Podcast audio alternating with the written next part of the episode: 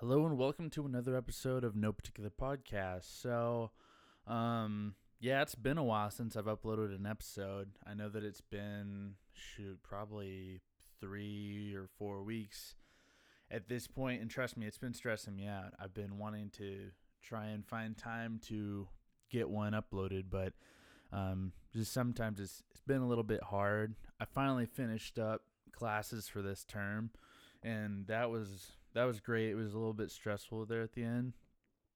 I guess the nice part is that a lot of the courses I was taking didn't have so much of a final as like a final project that you'd mostly be working on throughout the term with usually a team. So that was stressful in the sense that you're kind of part of your final grade is resting on other people as well, which can be good and bad. Some people were a little bit more serious about it than others, but anyways, I digress. That was uh, that was the past. But with that, um, I did finish up my uh, business transfer, and I'm gonna be transferring to PSU to study marketing. So, so that's exciting. I'm excited for that. I'm not excited for the uh, cost of tuition to go up. I think the cost of the three classes that I took just at a community college is around the same as just one at the other one. And I'm still at a point where I've been paying out of pocket, and I'm hoping that FAFSA here can uh, help out a little bit or something um, in the future. But I think I'm, I'm just going to take one class this next term and pay it out of pocket and deal with that. But um, don't want to slow down too much, you know? Don't want to lose momentum. Feels good to kind of get to a point of uh, kind of a just a good milestone where you're like kind of in the middle of it all. But uh, there's def- definitely still a lot, uh, still a lot in the future I got to focus on and keep working towards to finish. But uh, anyways, I hope everyone had a good Thanksgiving. I had a good Thanksgiving hanging out with. Uh, I saw some friends. I saw family. Um, ate ate a good amount of food, all kinds of different foods. Nothing nothing too weird, just a standard, you know, turkey and mashed potatoes and all that. It was pretty fun. It was a chill day. Same thing though. It was there at the end of this classes and the school term. So while I'm trying to relax, in the back of my mind, I know that there's stuff I gotta do, and that's all stressful. But, anyways, um, looking forward towards Christmas though. I'm excited for that. Just, just to get to see some family and some friends and everything. It's been nice being able to spend time with friends that are also done with stuff or they're home on leave or whatever it is. Um, uh, yeah, it's been nice. Things have been decent and good and great. Uh, I'm hoping for snow still. I've been kind of surprised. Everyone was talking like we're gonna get hit with some uh, some kind of massive snowstorm, and none of that's happened. And I think a lot of people are excited about that. But uh, I always like the snow. We don't get it very often, but when it does come around, I want it to really, I want it to really hit. I don't. I want to be like, you know, you gotta have all wheel drive or four wheel drive if you want to get anywhere. You know that's that's when snow's fun. When it's just like slushy stuff out there and it's just kind of you don't even want to be outside. It's just cold. Like that sucks. I'll admit that sucks. But some nice fresh powder out there. That's nice. I'm hoping that could still happen, but forecast is forecast kind of saying otherwise. So, um, in other news, TuneIn finally got back to me and said that they uploaded my podcast. So, to anyone that would prefer listening on the TuneIn app, it is on there. Just search no particular podcast and it should pop up. I just checked and it came up. So, um, anywho, yeah, that's uh, that's that. It only took him a few months, but hey, I'm happy they got it done. Uh, I haven't really had that come up. Nobody's come up to me and said, "Hey, why aren't you on TuneIn yet?" I've n- I've never heard anyone say that about anything. Um, but I I was told that it's one of the more uh, popular platforms that people use to listen to stuff. So, anyways, if that excites you, there's that. Um, Anyway, so on today's episode, I'm speaking with Jason Robinson, who is a mental health counselor for, for Multnomah County. Um, I was put in touch with Jason through my friend Matt. He's friends also with um, Jeremy Barlow, the comic book uh, writer that I had on uh, one of the first few episodes uh, that I uploaded. Um, but yeah, we talked about his path to getting into counseling and some of the he he works a lot with uh, inmates who are in jail or who are waiting to be sent to prison, and you know some of them some of them are in for you know it could be drug charges or something, but some of the people that he talks to uh, are awaiting like a lifelong sentence. You know they're they've already been sentenced to have to go spend the rest of their life in prison and he gets to talk with them through that, figuring out like how are they going to cope with that, you know, what do they think of it and such like that. That aspect's pretty interesting. Uh, he's he shares a lot of some stories that that he's uh he's had and his experiences in that role.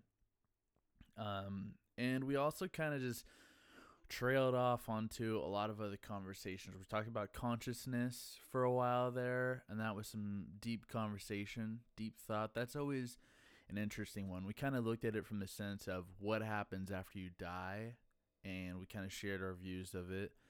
And I don't know if you ever think about that. I'm sure everyone's kind of thought about it and wondered what happens when you die. Like what's the next the next thing you see or the next experience that you have. And I don't know, it was interesting talking to uh, Jason about it and getting his point of view. Um, but everyone's got their own view of it, and yeah, we'll never really know. Um, yeah, I never know. It's everyone's entitled to their own view of it. It's an interesting topic, but um, anyhow, yeah, we cover a lot of different interesting topics, and I hope you guys enjoy them. Um, if you like this conversation, get excited because I'm gonna be having him back to talk about uh, more of his career and just try and cover some more stories and such and his experiences. So I hope you guys enjoy this episode. I I really enjoyed it and I'm looking forward to my next conversation with him. But anyhow, enjoy my conversation with Jason Robinson.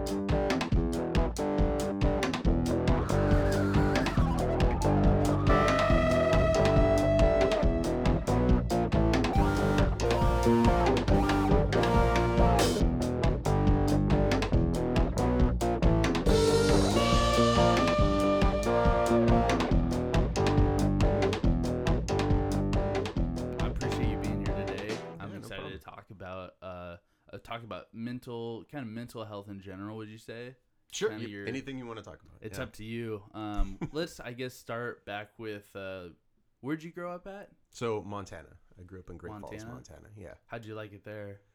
Um, I liked it. I mean, there was there was good and bad with with all of that. I wasn't like super popular in especially high school, so that was difficult. But overall, um, my family was there most of my family, uh, especially on my dad's side, is there, and we all lived pretty close to each other. So um, I had a really nice family life growing up. It was yeah. super cool. Yeah. How did you make the transition out to Oregon? Is that something that was a little bit later in life, or did you? Yeah, so I came out after undergrad was done. Oh, okay. Well, then let's let's start with like school stuff. So, sure.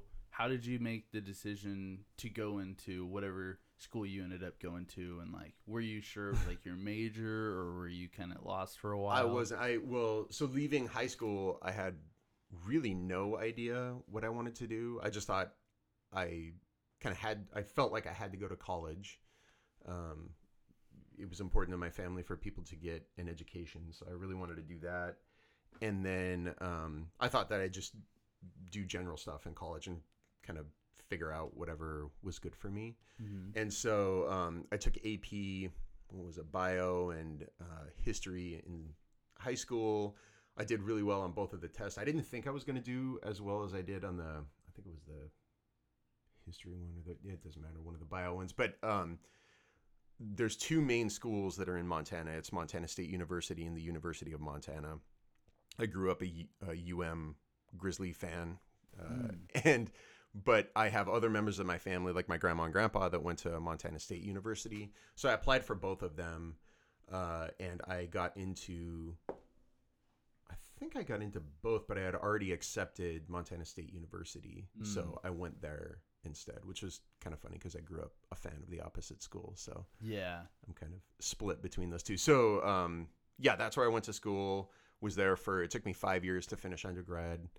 Um, that was an interesting time. I kind of felt like I came into my own a little bit then. Um, got some friends, became a little bit more popular, enjoyed school a little bit more, and then graduated in 2001. And then I came out here with a girl at the time. Oh, nice. Yeah.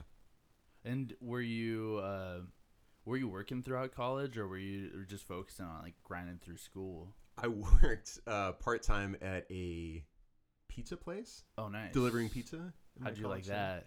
I liked it a lot. I, I delivered pizza even in um was it in high school? No, it wasn't until I got into college. But then in the summertime when I would go back to Great Falls, I would deliver pizza there as well. I really loved delivering pizza. It was actually super fun because I just like listened to the radio and Yeah. music and stuff like that and drove around. I really liked the freedom and the tips and Yeah. it was fun. I've had a few friends that deliver pizza, and they seem to really, yeah, same kind of thing. They're just like, oh, it's just so chill, dude. Yeah, It's just so, you know, I do my thing, and that's it. Did you ever have to like make pizza or anything, or would just like, were you just delivering them?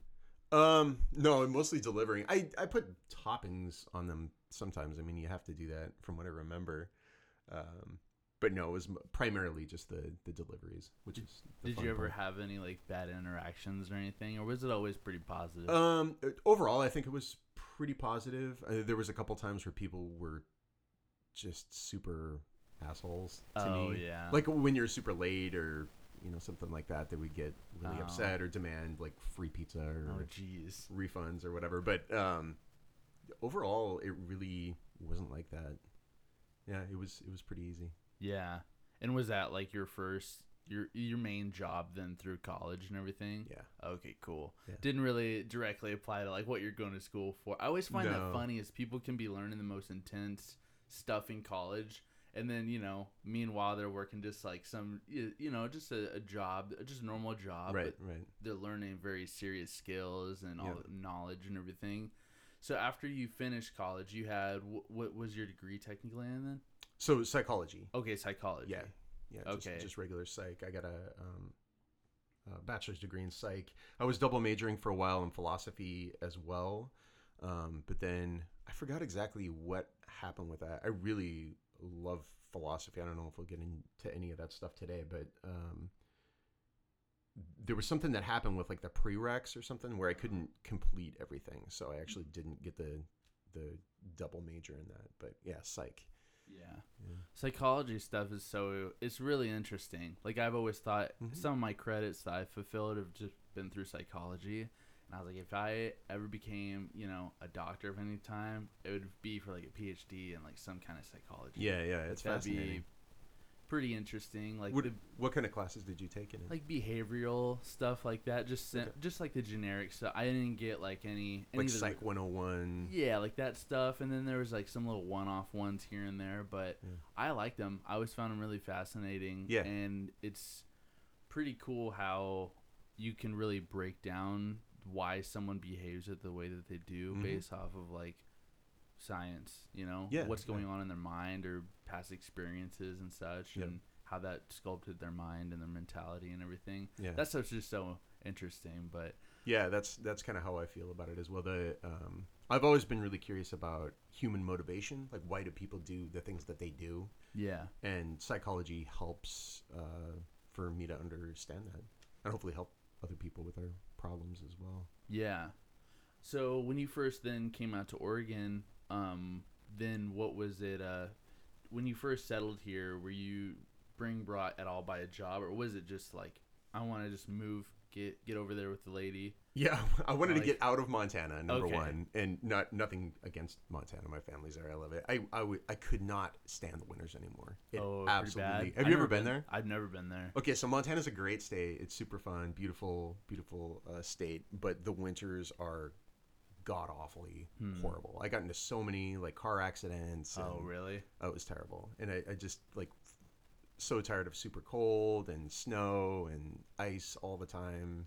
It's the winters are really really bad. So I just wanted out of there to anywhere that would have better weather. Yeah. And my girlfriend at the time had family out here, and she told me that she was moving to Portland and asked if I wanted to come, and I immediately was like, "Oh yeah, let's let's do that for sure." Had you been to Portland before? Or? Never. Oh, okay. What Nope. was your initial thoughts when you first went to Portland? Um, I was, I remember coming into Portland and just being shocked at well, number one, the weather, like it was way nicer here, um, and how big it was. I mean, now it's you know small town and Yeah. eh, compared to other huge cities, but um, for me at the time, you know, coming from Montana, it was it was really big. So I was really kind of shocked at um, the differences in those things, just how huge it was, or it seemed to me at the time. There's a lot of little for being the size of, of a town that it is. There's a lot of things to try and see and everything, especially food. There's Oh, always yeah. new food places Oh, coming yeah. up and everything. Yep. But um, food, beer, all that kind of stuff. It's Yeah. just so huge here. Yeah, it's great. It's It's a- it's, really nice to have that variety. I never had that in Montana. oh really? Not like this. No. Yeah.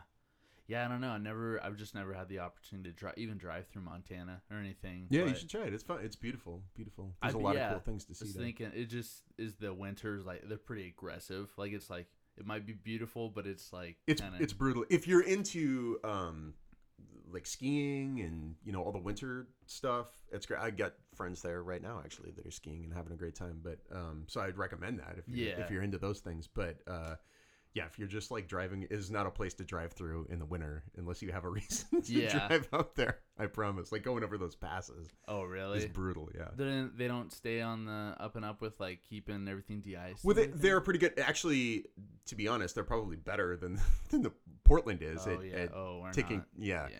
It's just that there's so many people here. They it's the other drivers that make it a total nightmare to drive around Portland. But uh, in Montana, it, it is true. They're they're really good at like um, clearing the roads and um, like putting de-icer. Or do they use de-icer? I know they use um, gravel all the time. Mm, yeah. I'm not sure if they change a de-icer or not, but um, so that's helpful. It's not like it's just totally snow packed, but Yeah. some of the side roads. I mean, if you get off the interstate, it's Oh okay. it can get pretty. That makes crazy. sense. I guess yeah. If it's so, if it's just so bad state, you know, overall, like in general, then it's like you just gotta hit the main roads and wish everyone luck. Exactly, On the small yeah. side roads and Yeah. everything. Okay, cool. So how did you then end up finding your way into the career that you are now? So, oh geez, I don't, I don't know if you want me to go through the whole Go for it, or not, man. but so when I was out here, um, the first job was the first job I got. I think it was. I worked as a residential counselor at a um, like a youth facility um, for adolescent adolescent youth. Um, I've been looking at my resume. I should remember this better. Uh, and I was there for several years. That was a totally fascinating job. I'd never. I grew up an only child, so I didn't have a ton of exposure. I mean, like my cousins and stuff, I was close to them, but um, I didn't grow up around a bunch of other kids all the time. And these uh, kids had some pretty severe, like mental health, substance abuse issues. So it was a really eye opening and interesting to see the stuff that I experienced there. And then, so I was there for like three or four years. I it was driving me insane after a while. It wasn't well run. It was eventually shut down by the state, actually, not because of me, by the way, but uh, because of other things that were happening at the time.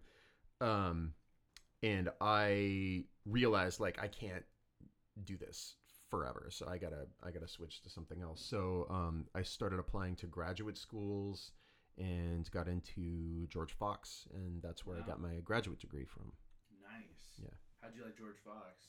I liked it. I was um, kind of pleasantly surprised. Well, there there were some negatives as well, but I was overall pleasantly surprised uh, by the experience. Mm-hmm. Um, yeah, I don't know how in depth you want me to get here.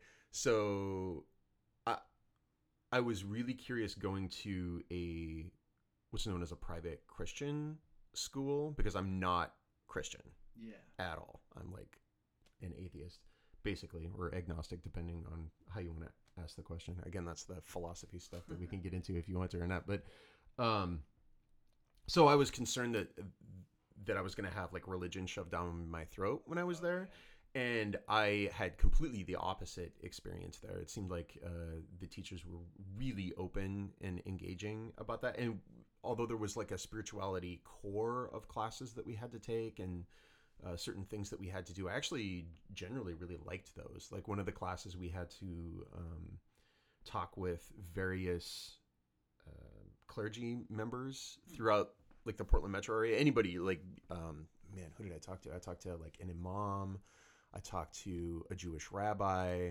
I talked to um, in Eastern Orthodox Christian, um, whatever their clergy members are called, and those were really fascinating discussions that I had with those people about their faith and and um, kind of the basis of why they believe what they believe. So that was really really interesting for me. Um, and then so, so overall, I would say that that experience was good. I had some downsides in that at the end, you basically it's not really a thesis. I forgot what the exact name of it was, like practicum or something like that. Um, you have to write a big paper up at the end, and I I don't think I misunderstood what the directions were, but I think that the staff members did, and so I created. I took kind of an amalgam of a bunch of different um, theoretical orientations for psychology and created kind of my own system of thought as to why people do the things that they do and you know my my thoughts on motivation and all that and um, wrote my paper up based on that and then they rejected it because they said that i came up with it on my own. They um, some of my teachers were basically like insulting or laughing at me as a result of it which it wasn't it was pretty good actually yeah. to be honest especially because i put a, a, really a lot of time and effort in that. So um, i had to go back. They gave me an assignment that I think that they thought was impossible. Basically, they rejected it and they gave me over, I think it was over Christmas break. They said, you have to rewrite your entire thesis, basically. And um, I'm the kind of person that if I get in a bind like that where I feel like I'm being attacked by people, I will become super resilient. And so I was like, oh, okay, I, I'm gonna absolutely do this. So I wrote nonstop for basically like two weeks straight, I think.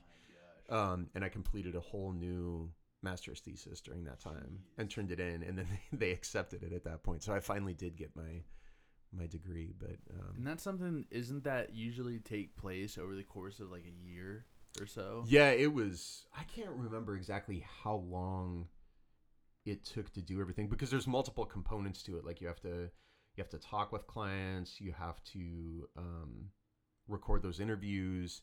There's like transcripts that you have to make. That then you include like your theoretical orientation in the interventions that you have with those clients, mm-hmm. um, and then there's the like the philosophical or theoretical framework paper that you create at the end that you know explains everything that you're doing and why you're doing it. Um, so there's a lot of work My gosh, yeah. That'd be so frustrating too for them to just drop that on you, like, hey, while you're away, get that done. Yeah, there again. It was super. The thing that upset me, um, and I love college. Like, if I could go to college forever, I would do it. To mm-hmm. be honest with you, I just get like doctorate degrees over and over again because I really like the process. But um, I think that uh, those institutions have a capacity to get really entrenched in their thought process. And so for me to say like, oh, I want to create something um, kind of brand new to myself and what my experience is, like the things that I've um, that I'm really curious about and interested in, and again, like kind of creating this amalgam of all these different things. Um, I, they just roundly rejected that. They didn't want to um, even address that I was capable of of generating something like that that mm-hmm. was like unique in yeah. that way. Because it was kind of your own, right? That you were like yes. basically they saw it as like, well, you basically made your own thing here. Yes, which is their... exactly yeah. And it didn't explicitly state that you couldn't on the the explanation, like the well, I forgot what the name of it is, the sheet of paper that explains like all the guidelines what you're supposed to follow through on. Yeah. So um, I thought that I was completely following through with what their expectations were, and that was not the case. Yeah. And so. is there a similar process to the same um, program at George Fox today? Like, is that kind of the same what anyone would kind of go through? I don't know how different it is today. So I graduated in 2006. with my graduate degree. So, I mean, that was 13 years ago. I'm assuming things have changed. I haven't talked to too many people that have come from there since that time. Um, so I'm not sure what the program looks like today, Yeah. but Is that is that a big like what is there anything in particular that George Fox like specializes in or is it all kinds of different graduate programs? So they have they have a master's degree program for counseling, which is what I went to, and that was I don't know if it's changed now, but it was based out of the Tigard campus at the time because I didn't want to drive all the way to Newberg. That's way out there. Uh, and then they have the doctorate program that's at Newberg, oh. um, and even kind of recently, I've been working with some graduate students out at in they're in that program, so I actually know a little bit more about what that looks like now as opposed to my old program, what Yeah. that looks like now. So Cool. What was the next step after after you completed that? And we're done at George finding Fox? a job. Oh, just finding a job. trying trying to get work. So I wasn't sure if they set you up to kind of be a kind of like interning, I guess, kind of, or was it like you just done and then? good- Yeah. good- So um, part of my again, I can't remember. I think it's like a, it, the equivalent of a practicum uh, was that you had to be. Um, it was a clinical program, so I got hooked up with uh, the Wellness Project, which I don't even know if that exists anymore. Certainly not in its same iteration that it was when I when I worked there, but um, that was in man 2000 maybe five to six somewhere in there because I think it was close to when I graduated, and so I was a student therapist there for it was at least months. I don't know how long for sure that I was there for, but um, that was really interesting. So that was my first.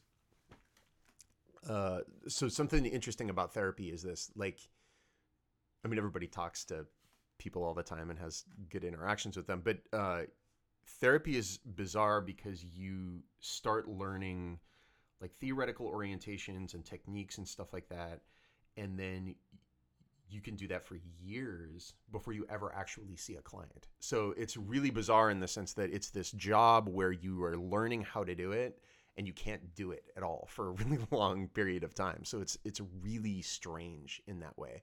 So before I even sat down with my first client, I didn't even know as to whether I wanted to pursue this as a field or not, um, because I didn't have really any experience other than just talking to people normally. But that's not the same thing as like a therapeutic interaction. So I I was really curious going into being a student therapist as to is this something that I really want to do, or like am I going to like this? Am I going to hate this? What what is this process going to be like for me? Um, so it was really eye opening to sit down with people and start chatting with them and and see kind of how that therapeutic process developed. Did you imme- immediately appreciate it, or were you kind of nervous to be doing it? I was Like, nervous. I was definitely nervous. Um, I can't remember for sure my first client, but I remember being being nervous and being in there. But um, I feel like I adapted relatively quickly. There, there's this thing in psychology that people talk about. I don't know if it probably exists in other fields too, but um, they call it the imposter syndrome. Oh, I've heard of that. Yeah. Yeah. yeah, So that that's where um, someone will be engaging in the process of therapy, like a therapist, but they will feel like they are faking it or that they don't belong there Yeah. in that process. Like I'm not a real therapist, or I, Mhm. I'm just. Um, I don't experience that so much, and I think that I. How do I explain it? I think that I've kind of established heuristics and ways of thinking that help me to deal with that. So I fall back on um, just focusing on the establishing a positive relationship with the client that I'm dealing with, mm-hmm. and usually that's the thing that helps. Um, I mean, from most of the research uh, that's been done in psych, the the thing that helps more than anything typically is the relationship that you have with your client. So if you Mhm. can't think of anything else to do, fall back on establishing a positive relationship with them, Oh, and you're probably going to be okay. And so, is that something that you were working through? Like, did you recognize like I have some kind of like imposter syndrome that's going on, or or or were you just like I just need to figure out how to make a connection with my client? Like, right away, I can't think about my struggles or my insecurities Yeah. about my role. Like, I I just need to know I am qualified to do this. Like, I Yeah. know what I'm talking about. Yeah, I, I think it's just it's like studying for something for months and months or years and years and not being able to do it and then finally like you're there in that moment doing it Yeah. and oh my god, like everything goes out the window. You're just Yeah. like a blank slate. You can't remember what the hell you're doing and why you're doing it. And so, um, I mean, I, I, I wish I could remember it a little bit better, like what, what my first experience was. I remember being nervous. Yeah. Um, and uh, I- I think that it's really common for people that start to really want to do well, really want to do well.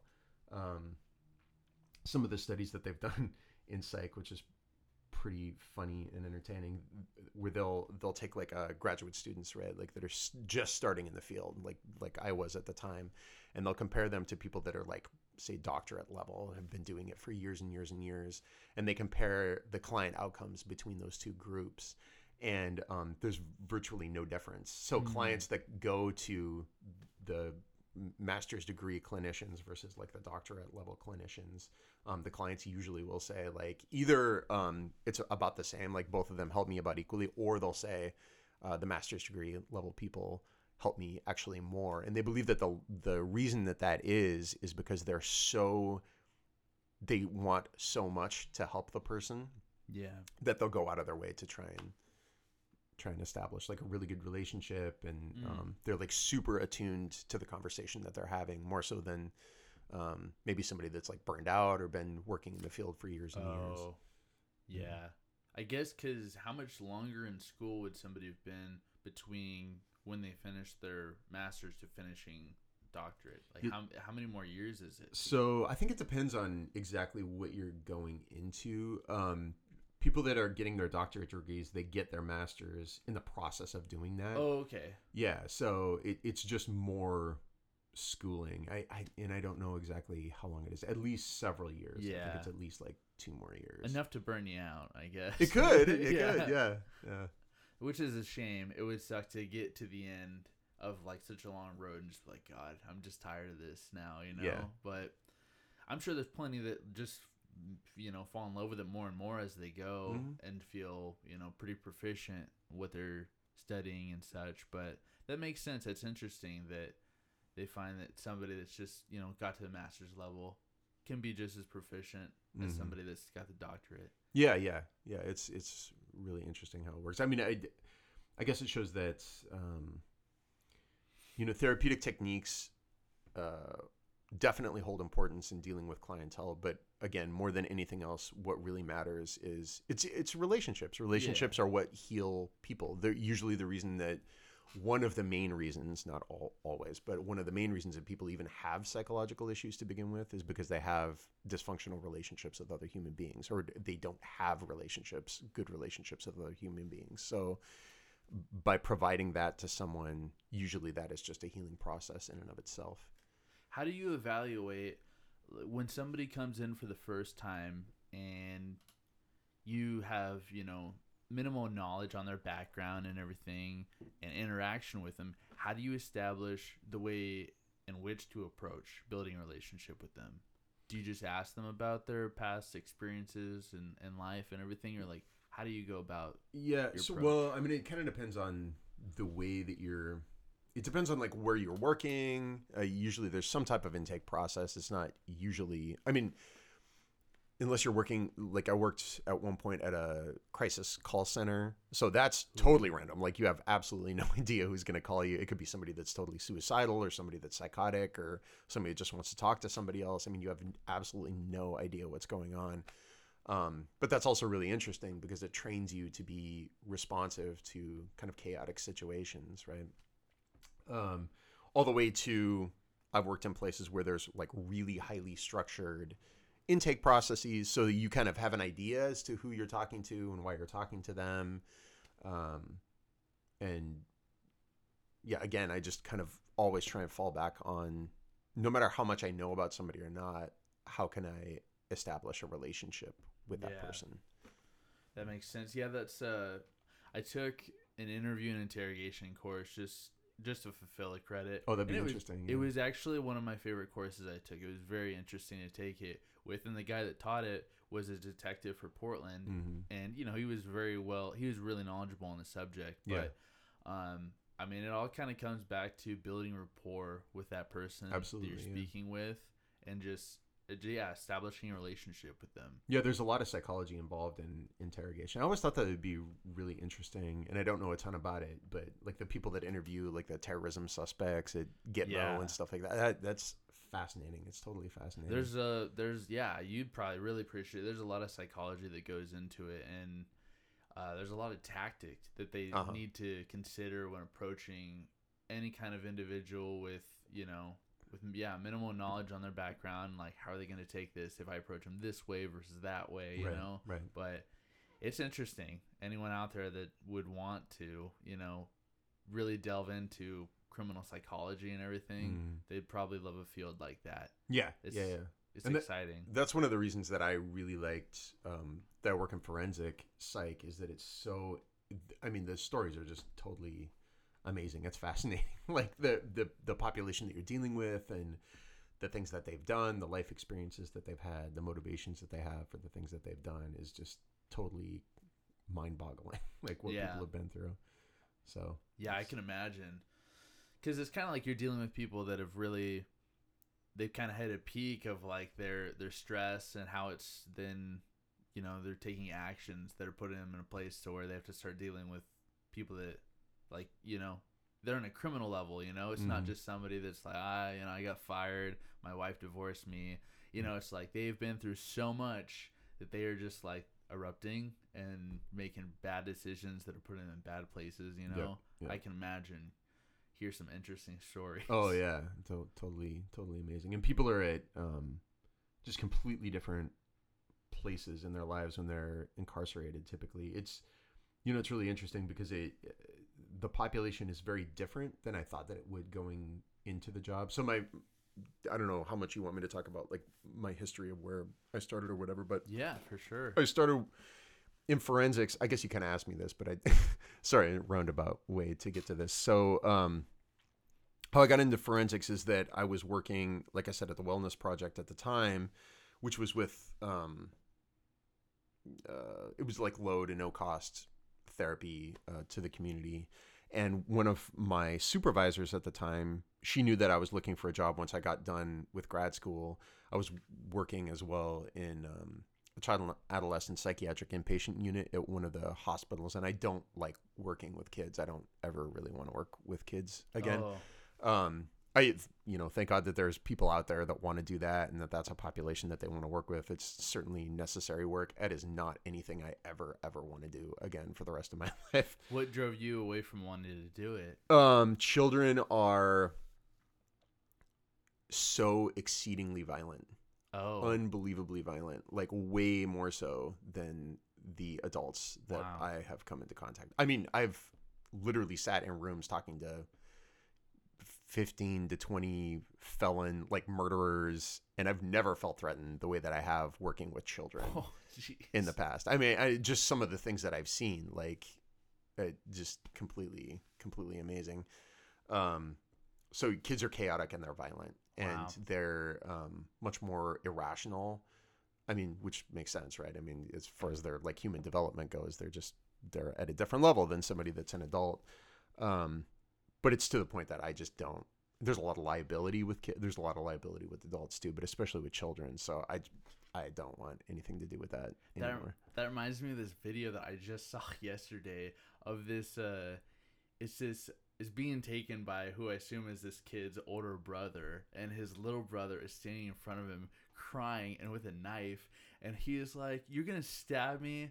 Over pizza, he's like, you didn't share any with me. You didn't share any of your pizza. Like, you're gonna stab me. Like, why are you getting so invested in this? that I didn't share. And it's true though. You're right. They're Oh, yeah. irrational, and they're like, I don't know. They can take things to a whole nother level. Yeah. Oh, yeah. I've seen. I, I mean, I could tell you some of the crazy stuff that I've seen with kids in the past. Oh, like go I've it, seen. Oh man. When I worked in the hospital, I've seen kids like break the mirror in their room, and have shards of the mirror in both of their hands, like cutting themselves, but using them as blades, like weapons, um, to the point where they had to get. Um, they have basically like a SWAT team that works in the hospital in order to help control people that are, uh, you know, mentally freaking out. And going in and like with like a shield and everything in order to, grief. to control the kid. I've seen kids like cutting on themselves and covered in their own blood, like head to toe, covered in their own blood. Um, I've seen kids, yeah, threatening people with knives before, all kinds of s- Oh my gosh. stuff like that. Yeah, I mean it's it's a traumatic, uh, super traumatic job, How and it's you- really good. I mean, I, I I think that most people in my field, I think basically everyone would benefit from somebody coming into my field working in a job like residential care, for example, for like six months to a year, Mhm. and never ever doing it again, just because you get a wealth of experience and understanding from something like that that you can't really any other way Yeah. it's just such a like a a,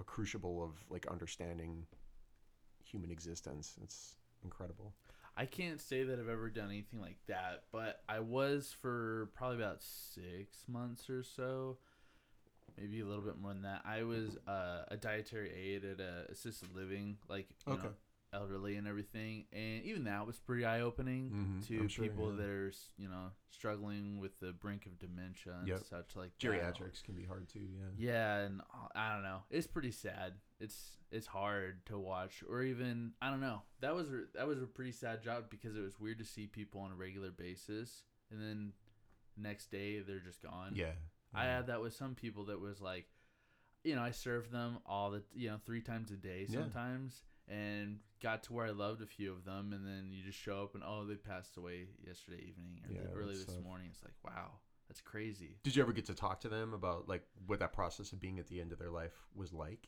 Yeah, a lot of them were pretty accepting of it. Yeah. A lot of them, especially if uh, if they had already lost their loved one or Mm. something like that, they're like, you know, I'm just kind of trying to is enjoy my life as much as possible, but I'm ready to see the end. You Yeah, know, yeah. or I think one of the one of the saddest ones was there was one resident there who his his wife was over in memory care and he Mhm. only ever got to visit her you know so often because he was over in just you know regular standard assisted care and it got to the point where his his memory was going so much that he got to finally be moved over to memory care with her oh and he was so excited because he knew because they got reunited yeah, they, he got to see her on a regular basis because every day, like it was like it was his like his ritual was he would save a banana from breakfast to take to her on when he got to visit her the one time in a day. yeah yeah And it was sad, but I mean, he was so excited,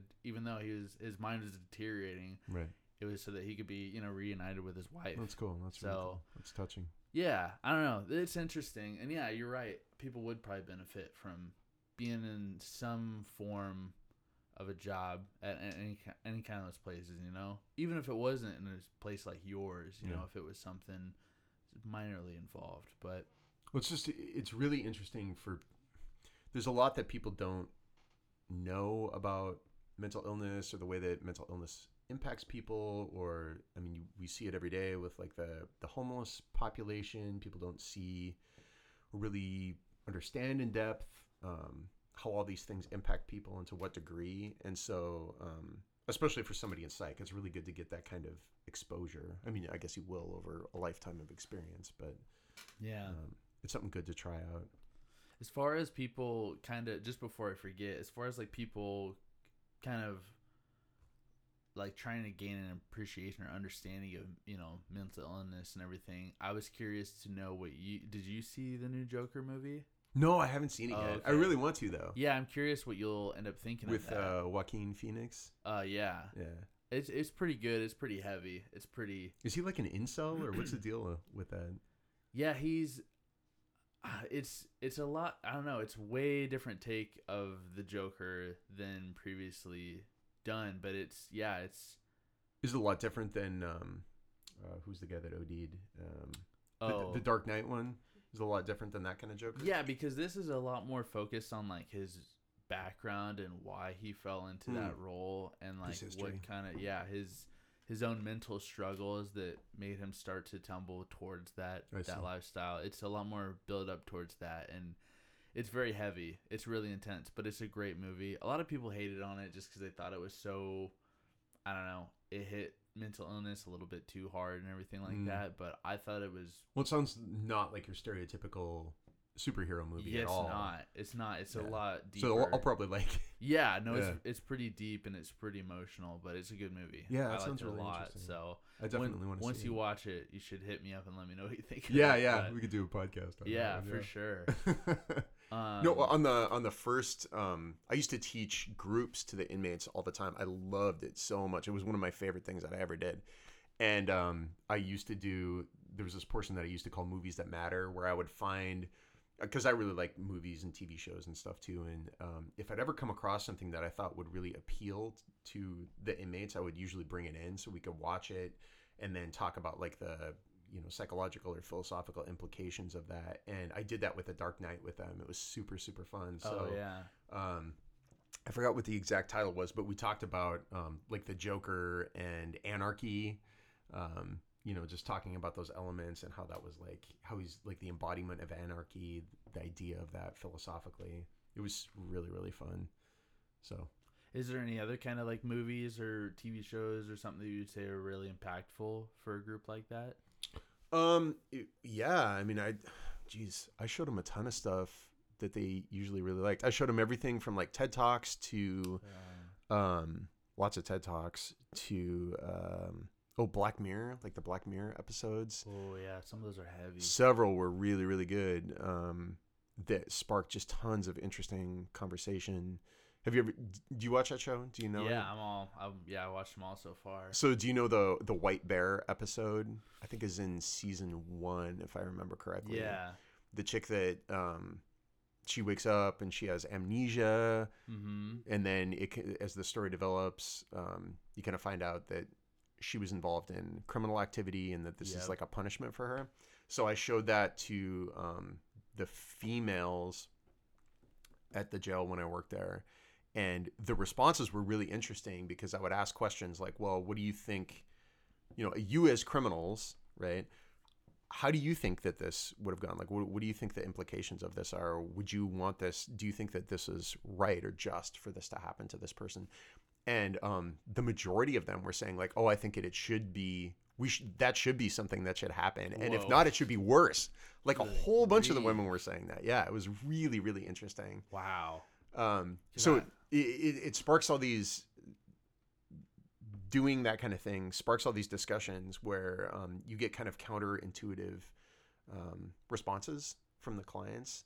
Um, and it just it, all those kind of things really open my eyes. And it, it's a really cool way to um, spark conversation with i just I, I love the idea of using like popular things in order to spark like a, a deeper debate or discussion about um, relevant topics and that's what i really like to do when i was doing groups with the clients i thought that was so fun Yeah, that's really interesting. That that episode is intense. Mhm. It is like I don't know. I mean, I see it as like that's kind of cruel, but I guess I don't know. It's interesting to hear that they were like, yeah, no, that's that's just. it, it was almost all of them that said that Really? yeah it was really incredible I, I was blown away when they said that did they were they able to explain why? Like, did So like- they, they had a variety of explanations, but I think one of the main ones is, um, and th- this does make sense if you understand like kind of the the hierarchy of um, people that are incarcerated. And I don't know how much you do you have exposure to like jails or prisons or anything like that. Um. Yeah, I've I've walked through the jail a little bit and everything, but Okay. not too much. I haven't. Yeah, I haven't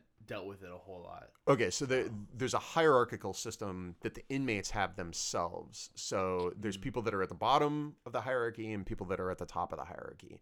Um, and it's a little bit different for men and women, but relatively similar in other ways. So for women, especially, the bottom of the hierarchy is people that harm children, and that could be in a variety of ways. It could be like sexual abuse or whatever, but certainly somebody that would like kill a kid is going to be definitely bottom of the barrel. Um, for men, it's like sex offenders, um, stuff like that is is definitely at the at the bottom, and then um, people that are like more. I don't know how they would refer to it as like a like a good criminal. So somebody, uh, like for the males especially, somebody that was like a cop killer would be at the top of the Mhm. hierarchy.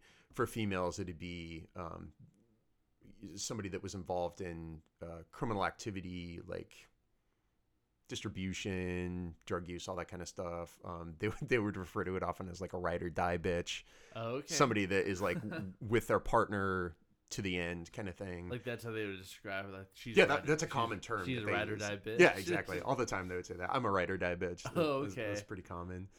Um, so I th- I think that th- getting back to that that episode, I think that that was one of the reasons that they really um, were in support of that person, the the woman in the show being punished the way that she was Mhm. because she would be at the bottom of the hierarchy because she was involved with a kid. I think getting murdered, right? If I Oh, remember yeah. correctly. Mhm. So they were saying like, oh yeah, she should totally. Oh shit! She Well, then this. that makes sense. Yeah. If that's how they view it, like that kind of hierarchical level, it, it makes sense that they would be like, yeah, she deserves that. Right, right.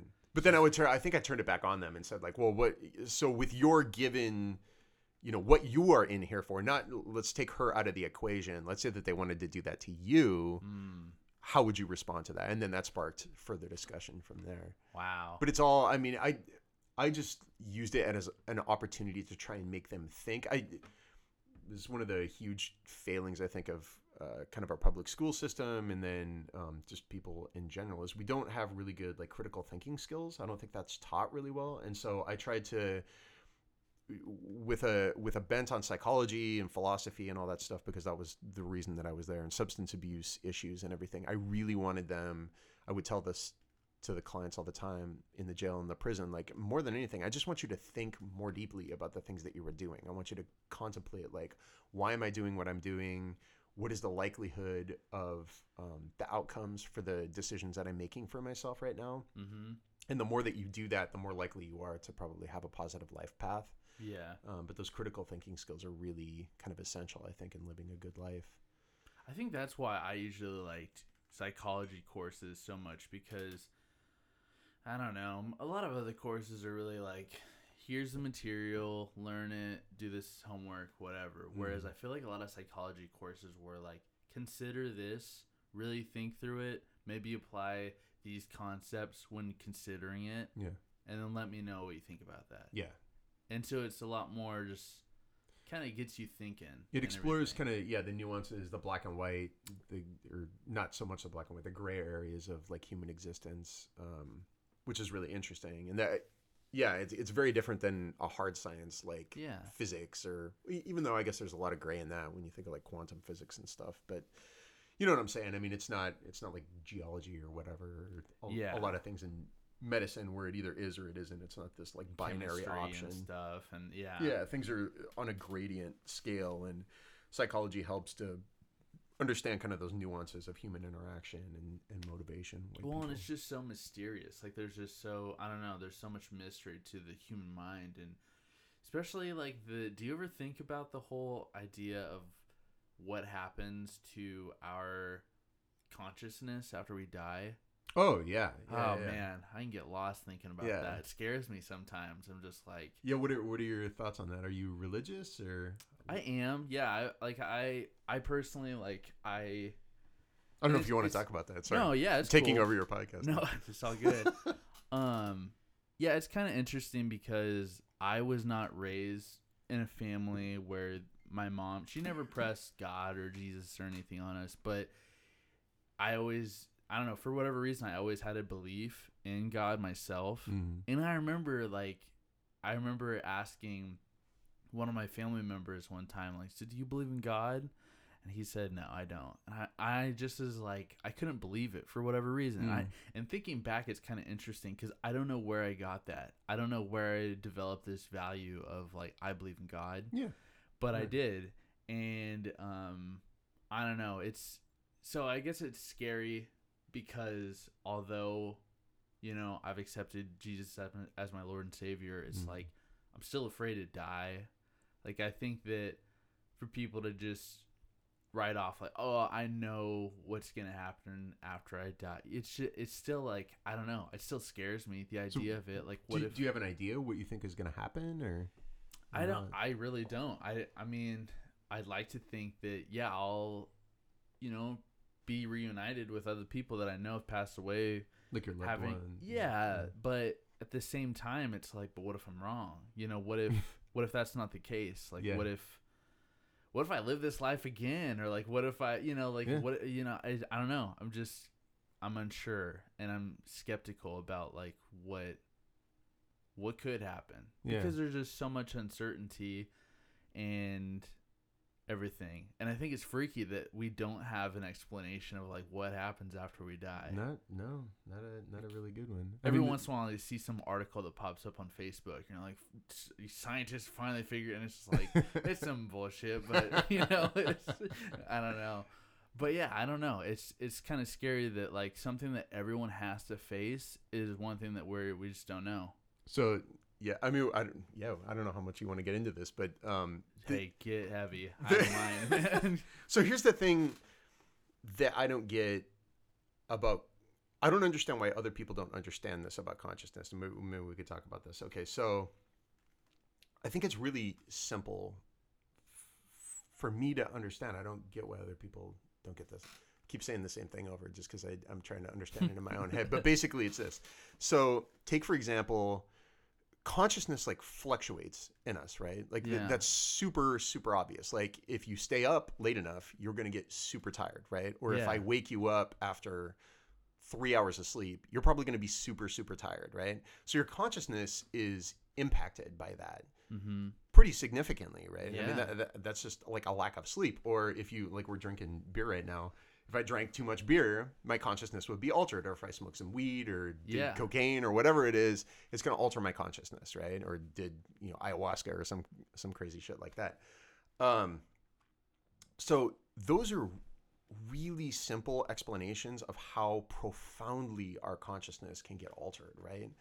And what I don't understand is how people can't first of all don't understand that consciousness is physiologically based Mm-hmm. like it's so obvious that if you deprive someone of um, sleep or give them a drug or something that you can dramatically alter their levels of consciousness yeah. um, that should be pretty obvious proof to people that your consciousness is just uh, so simple to manipulate or, meditation even like uh, basically anything that you do can alter your consciousness to one degree or another. And so knowing that and then thinking in terms of the brain actually like shutting down at the end of somebody's life in their in their death or whatever like i don't understand how people could conceive of consciousness existing outside of the context of physiological explanation. I, I just I really don't get it. I, I don't understand how people like struggle with that. I th-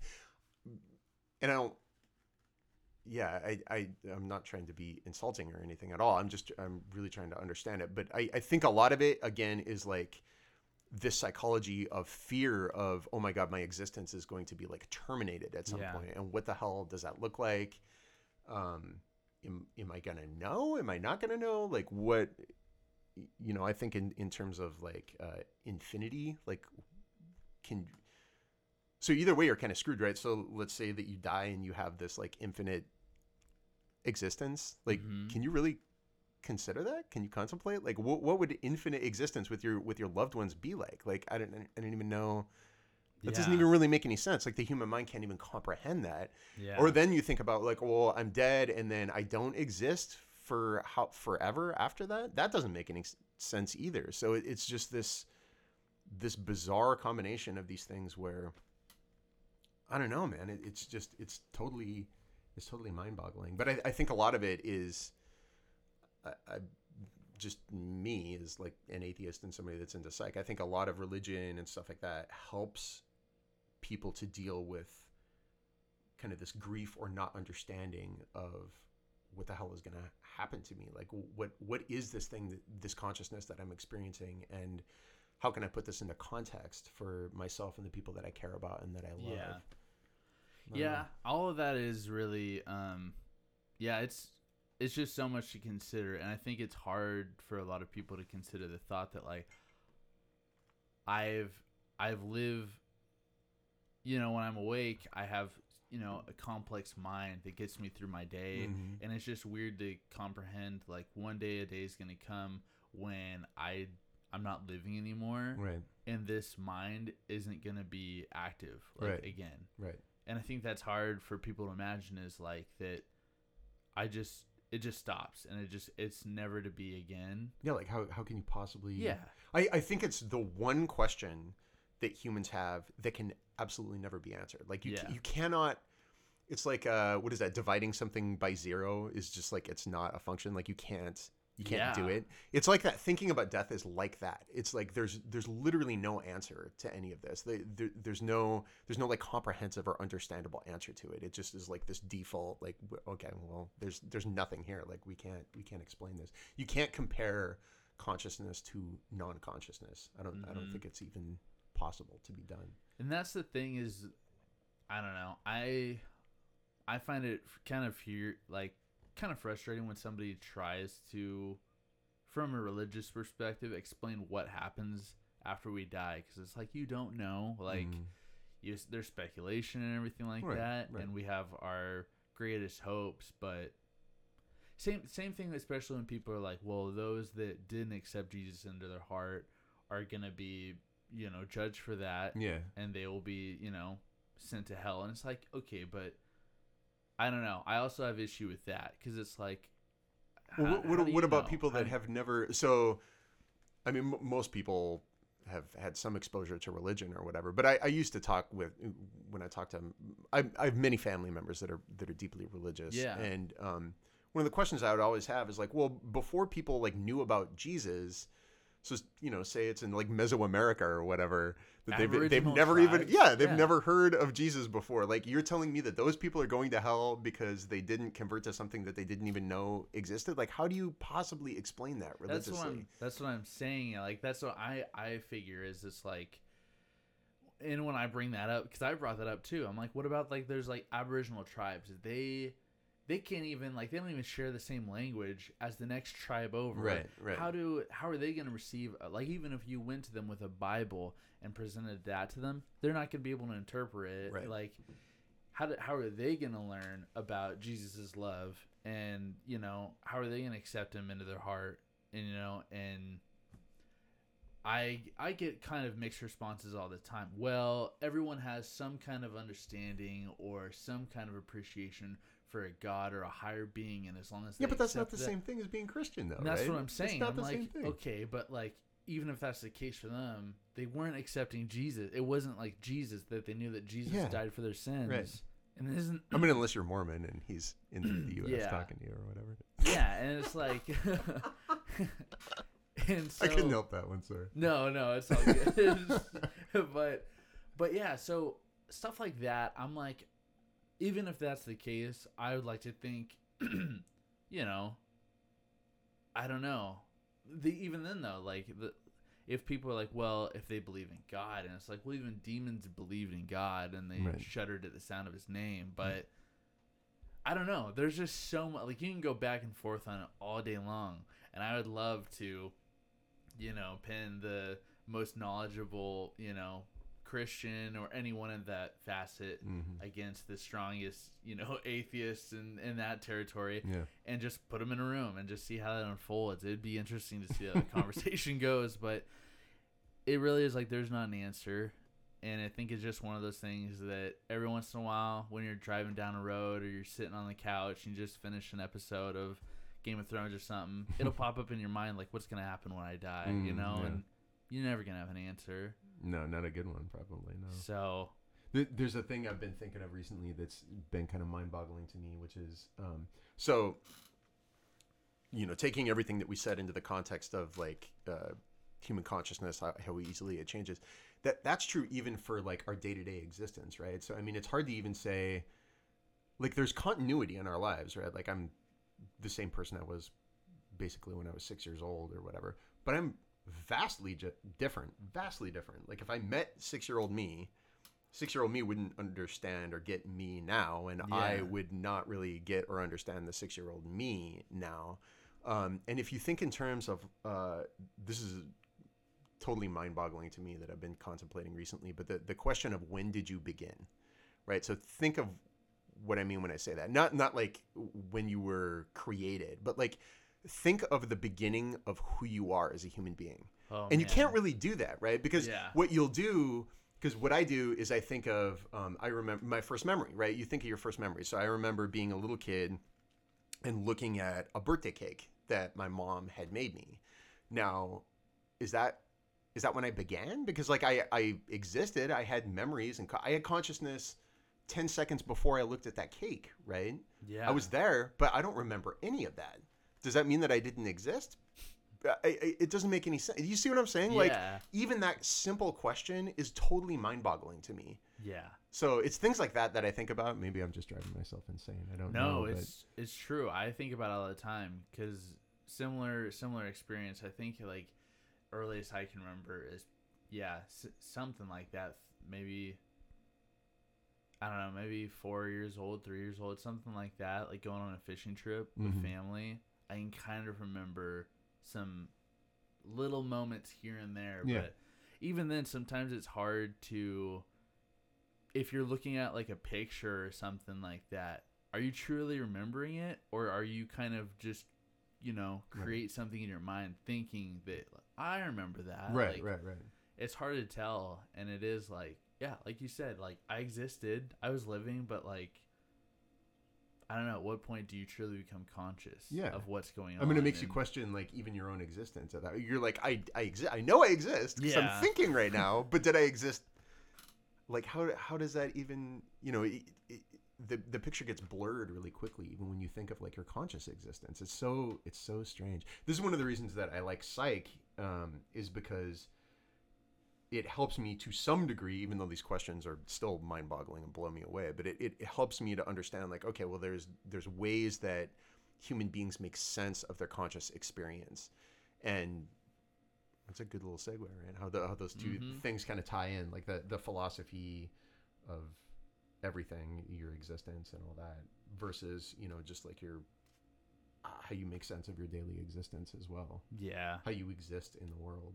Yeah. That's why I like psych.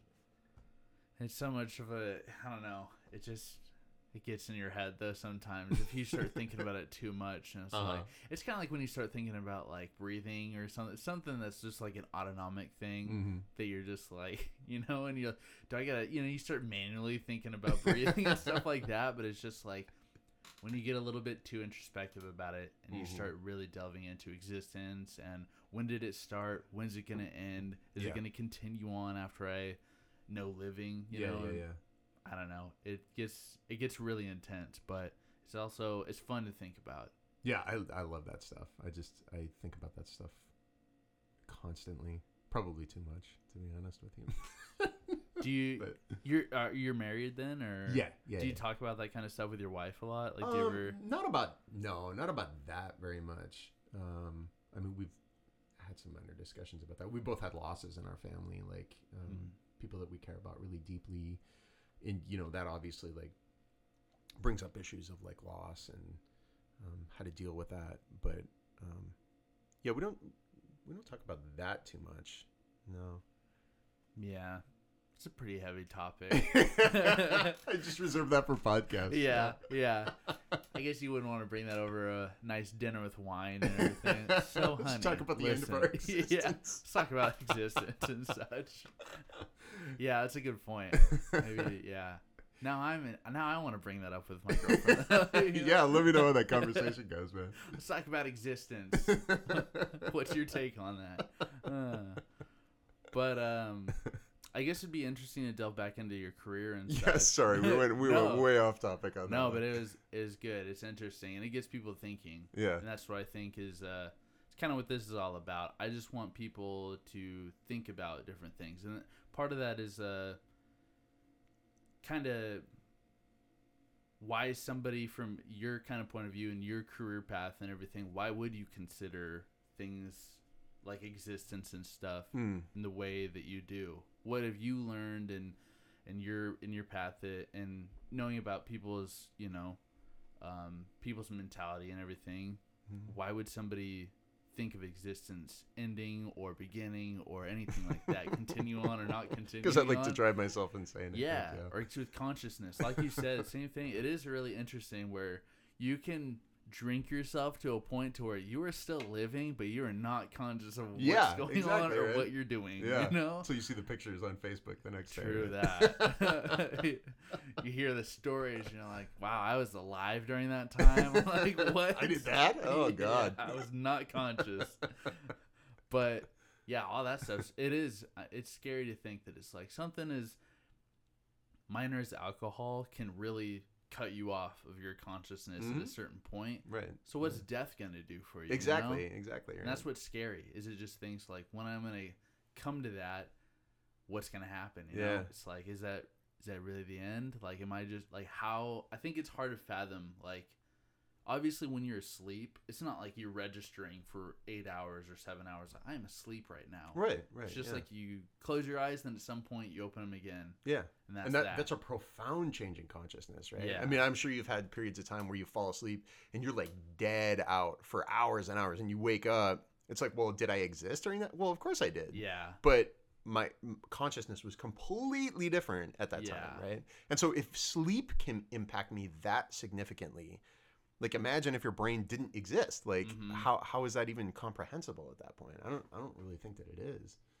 Can I, while we're still within this this realm of topic, can I ask you really quick, what's your thoughts on the idea that we're living in a simulation? Oh, okay. The, yeah, the simulation argument. So uh, this is really interesting. I I guess it's possible. I I think that it falls along the lines of does it matter or not. So Hmm. um, how do I explain it? It's basically kind of like. So first of all, it's it's unprovable. You at least with current technology or whatever. I did, I can't really fathom an experiment where they could figure out that it was a simulation or not. It's it's fascinating to think of though, um, and from some like I forgot the philosopher that came up with the idea in the first place of it, but it, it appears. Given the formulation of what he was saying, the likelihood is higher that this actually is a simulation than it isn't a simulation. But I guess the, the question at the end of the day if you think pragmatically, is would it impact your life? How, how does it change your life in any way, right? So let if you, if let you knew that it was or yeah. wasn't. So let's say that it is right. Uh, So I'm telling you right now, like I'm I'm a messenger from the alien gods that's here to tell you your life is nothing but a simulation. Does that would that really change anything for you? I mean, I don't think it would. Like you you would might be like temporarily freaked out, like oh my god, this is I'm I'm tripping right now. And then you know what? In an hour or two, you would get hungry, or you'd have to go to the bathroom or whatever, and you would go back to your normal life, right? I think it would become something that people would realize like, well, I guess if I live in a simulation, then a simulation is all I've ever known. And so far I've been okay. yeah. You know, why should I have an issue with it now? Right. Right. So I mean, yeah, there'd be a little bit of freak out over it, but Right. I think that in general, like, yeah, what would you change? Would you start going out there and killing people or Right. something? Like, what are Right. you gonna do? Right. Like, and that's a kind of a like a fatalism versus free will argument Yeah. as well yeah and i mean yeah it's it's it's super bizarre man like i i I- i think about things like um like the like the fate of the universe like does the universe like just get recreated over and over again is it possible that we've like lived this life an Oh, infinite number of times I or about continue to do that all right the time. Yeah. is there like uh, uh, you think of like many worlds theory is there like an infinite number of different existences in which we're doing all the different kinds of things all the different permutations of everything that's even possible Yeah. is that happening um I don't know if you've ever listened. Do you ever listen to Joe Rogan's podcast? I've heard it once or twice not not very much though yeah He talks about the idea of like, what if we're just living our life over and over and again until it, it just gets slowly better and better every time we live it. oh that's a positive way to look at it Yeah, it is. possible. but he also it's like a groundhog day way of living yeah, right. He also thinks about it like, what if when we go to sleep, we slip into another dimension? Like Ooh. it's like it's not just a dream, but we're like living within another actually in dimension. another another Yeah. dimension. That that's interesting. That's fascinating. I, it makes me think of um, do you know the the concept of the eternal recurrence from Nietzsche? I don't think so. No. So you know who Nietzsche is, right? The I've heard it, famous yeah. philosopher dude, yeah, that all the hipsters love. Mm-hmm. Um, he's kind of a cool guy, but uh, so one of the things that he talked about is this idea of the eternal recurrence, and he he talked about it in positive terms. So the the way that he said it was like, okay, imagine that your life is a series of infinite lives. You're going to live this life over and over and over and over again for ad infinitum, forever. So perform actions that you would want to perform for eternity, right? Hmm. So ask yourself going into an action, is this the thing that I want to do, knowing that this thing is what I'm going to be doing for the rest of eternity? And that will help to guide you in, oh yeah, I'm living a good life or or no, I'm not. Mm-hmm. That's kind of an interesting way. He's maybe the original Joe Rogan in that way Yeah, of thinking about that. But yeah, it's that's it- interesting. that's Hmm. fascinating to me. Yeah. Do you do you uh, study like philosophers and such from like like him and other ones kind of prior? Do you study what their thoughts were and what they thought of the universe and existence and everything like that? Yeah, yeah. I've always really been into philosophy. Um, again, I mean, I, I, I think a lot of it just goes back to me when I was a kid, especially like really. I've always just been super curious about like the, universe, and this is why I'm into psych because I'm curious about like like I said, you know, people's motivations and why they do what they do. And so I think I turned to philosophy and psychology because it helped to answer a lot of those questions or explain some of the questions that I had about things. Mm-hmm. Um, and so yeah, that's why I was double majoring in that. I've continued to like, I love philosophy, obviously, considering we've been talking about that for a while now. Yeah. Um, I just find that stuff really, really interesting, and it's I listen to podcasts on philosophy and psychology and uh, read books on it. I, I just I don't know. It it helps me to understand myself and what I experience and um, give kind of direction, hopefully, yeah. to me, maybe to other people. I don't know. Yeah. No, that makes sense. I just find it really interesting. It's a it's a great like um, intellectual exercise. I think. Well, it can change your perspective, like on a day to day basis, in the way that you want to interact with others, or even approach your, your, you know, your own interactions for yourself, Yeah. or the way that you want to consider things, issues that you come across in your life, and how you want to take it, Yeah. which is uh, important to consider those things. You know, Mm-hmm. um, I could see I could see why. I mean, I've always heard people joke around about the idea of like, man, like going for like philosophy philosophy major, like that's a, you know, that's an interesting route to go for. Yeah. Like, but I could see learning it and how it could really improve your life and being kind of more introspective and considerate Yeah. of your actions and what goes on in the world and you know what you can do to improve your life for yourself or for others and such like that. I think it helps. Yeah, I, more than anything, I think it helps to give me maybe misplaced confidence, but confidence in like, am I doing the right thing, or do I do I really understand what's happening, or why I'm doing what I'm doing? Mm-hmm. Um, I don't know how how well the confidence is is built into it, but I, I think that it it helps that way. It helps me to understand the world better. Yeah.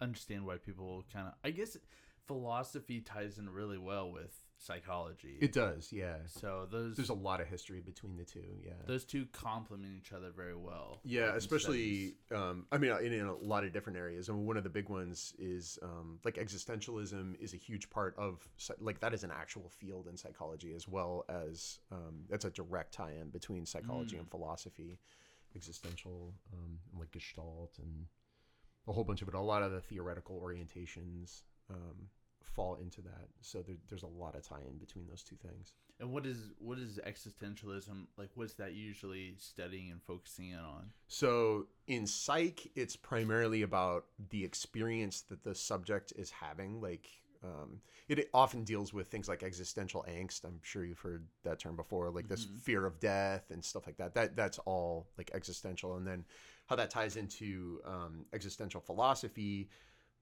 That's a really big category, but basically it refers to um, understanding the difference between subjective versus objective. So subjective, what's in you, versus Mhm. objective, what's outside of you, and the differences between those things.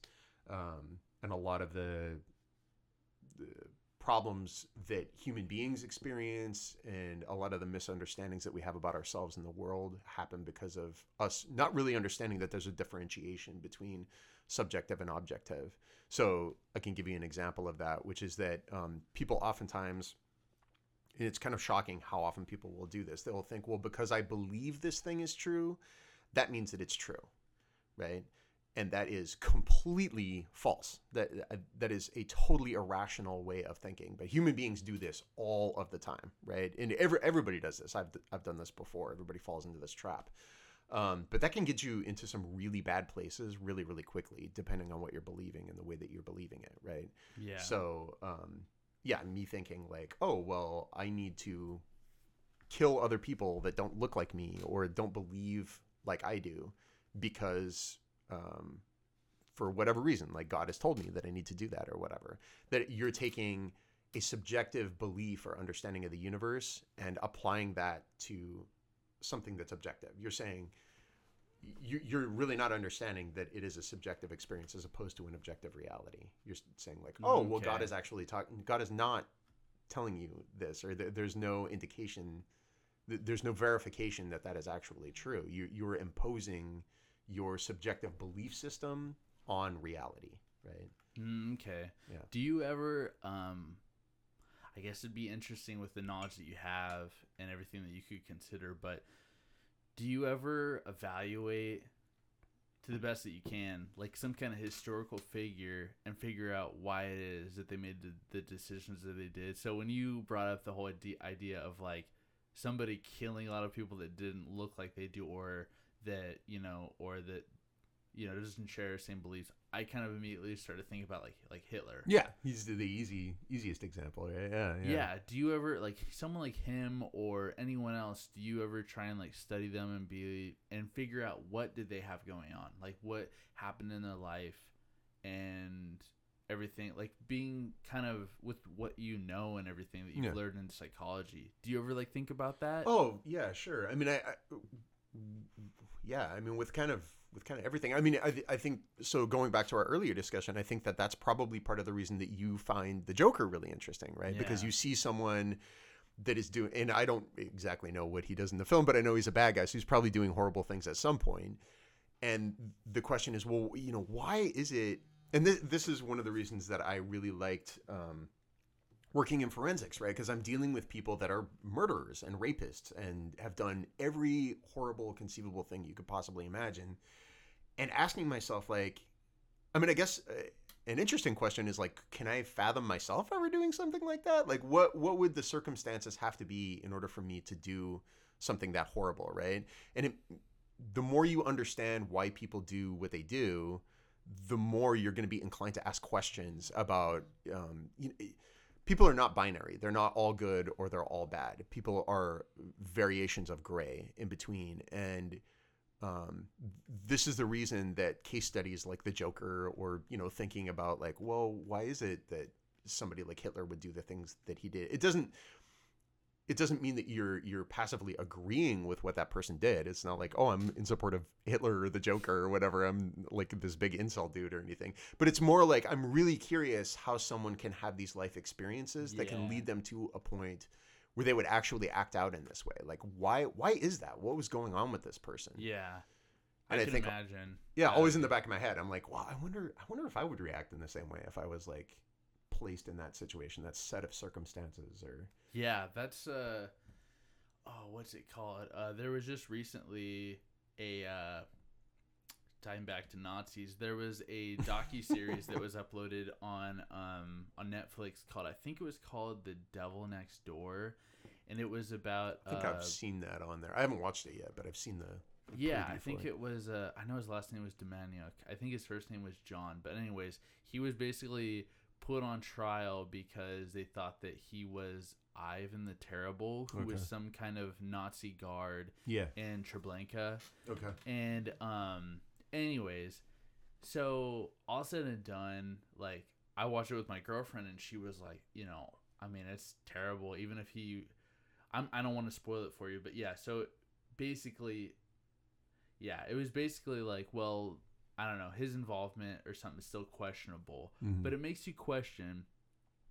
If you were alive in that time, you were a male, you were of age to be asked to join the war Right. and fight for a certain cause and the penalty penalty that if you don't is some kind of imprisonment or possible death Yeah. what are you gonna do Exactly. Yeah. you know like I don't know. And that's that's why I think it's it's hard to I'm not any kind of Nazi sympathizer or anything, but I'm just saying that there was a lot of individuals that were put in really Of course, yeah. really hard places being that like we expect this of you, you Mhm. are, you know, you're of age to serve Hitler. Like what do Yeah. you do at that point? It, it when- shows how social pressure can really push someone in a Yeah. certain direction. Yeah. like I don't know. It's just hard to think of like if you were 18 or 19 years old at that time, and if you're being threatened with pros- like possible imprisonment or being put to death, Yeah. what are you gonna do? You know? Yeah, yeah, yeah. I it was um was it last year or the year before? I was at uh, Dachau in Germany. Oh wow. and it's totally fascinating because uh, so at the concentration camp there they have exhibits that talk about how the population next to Dachau they knew what was going on or at least to some degree it wasn't they weren't they may have turned a blind eye to certain things they might not have known everything that was going on in there but they Mhm. knew that good things were not happening Yeah. in Dachau right and so, um, yeah, when the Americans came in, they made them go in and like clear up all the bodies, and Yeah. um, they they really forced it on them. And it, it, you're right. I mean, it's it's a really fascinating um, discussion to have, where like you you could potentially be in direct conflict with uh, everything that your society holds dear, and that is a super big price to pay, right? I mean, you might in in uh, in Nazi Germany, you're going to wind up strung up or shot next to a wall. Or it, something horrible is going to happen to you if you stand up directly opposed to that kind of thing. So Yeah. it, it's really, really interesting. But at the same time, you know, then you think, well, does that justify me, you know, participating in the extermination of six million people or, or yeah.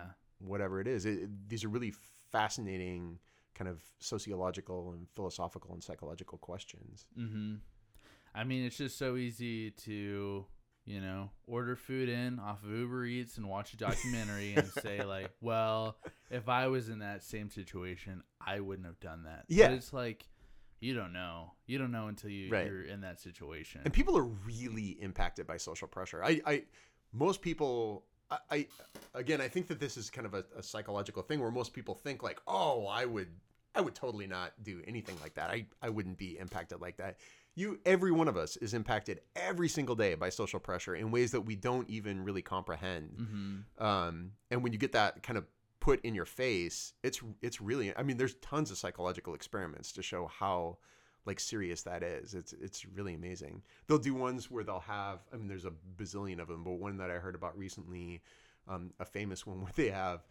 There's like two lines, right? And I can't you can't show this on radio, but there, there's uh, lines on like projected onto a wall, and they have uh, one person come in, and then there's like ten other people that are in there, and the the person thinks that they're they're all participants, right? When when in fact they're not. They're just like one person versus all these people that are that are faking it, and they sit at the end of this table, and the the uh, experimenter goes, okay, well, I want everybody to like point out which one of these lines is the longest one or the shortest one, and they're at the end of the table, so they go last, right? So the the um, collaborators all start going down in the row, and they say the wrong one every time, right? Purposely. yeah exactly. They, they like that's part of the test, right? That they're like, like they are in on it. Yeah. And this one individual is not. Exactly. Yes. Okay, cool. Because they want they want to check to see can these ten people impact what this person knows to be actually true, and almost always the person will go along with what the what the group has said.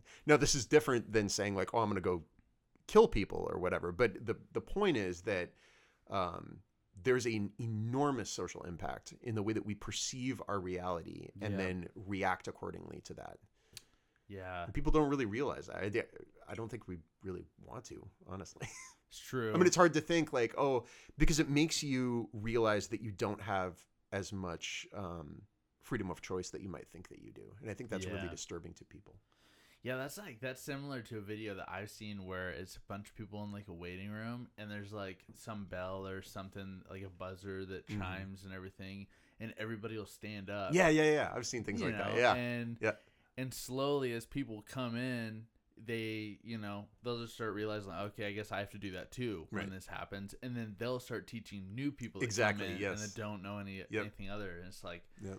That's interesting. And that goes back to what you were saying is how heavily we can be influenced by our Mhm. surroundings and such. Absolutely. Yeah. Which, you know, you have to take into consideration when people are born in certain areas of the world and how those, or even even of the U.S. and the culture that they're brought into, Mhm. and then some of the actions or anything that they take and they they fall into.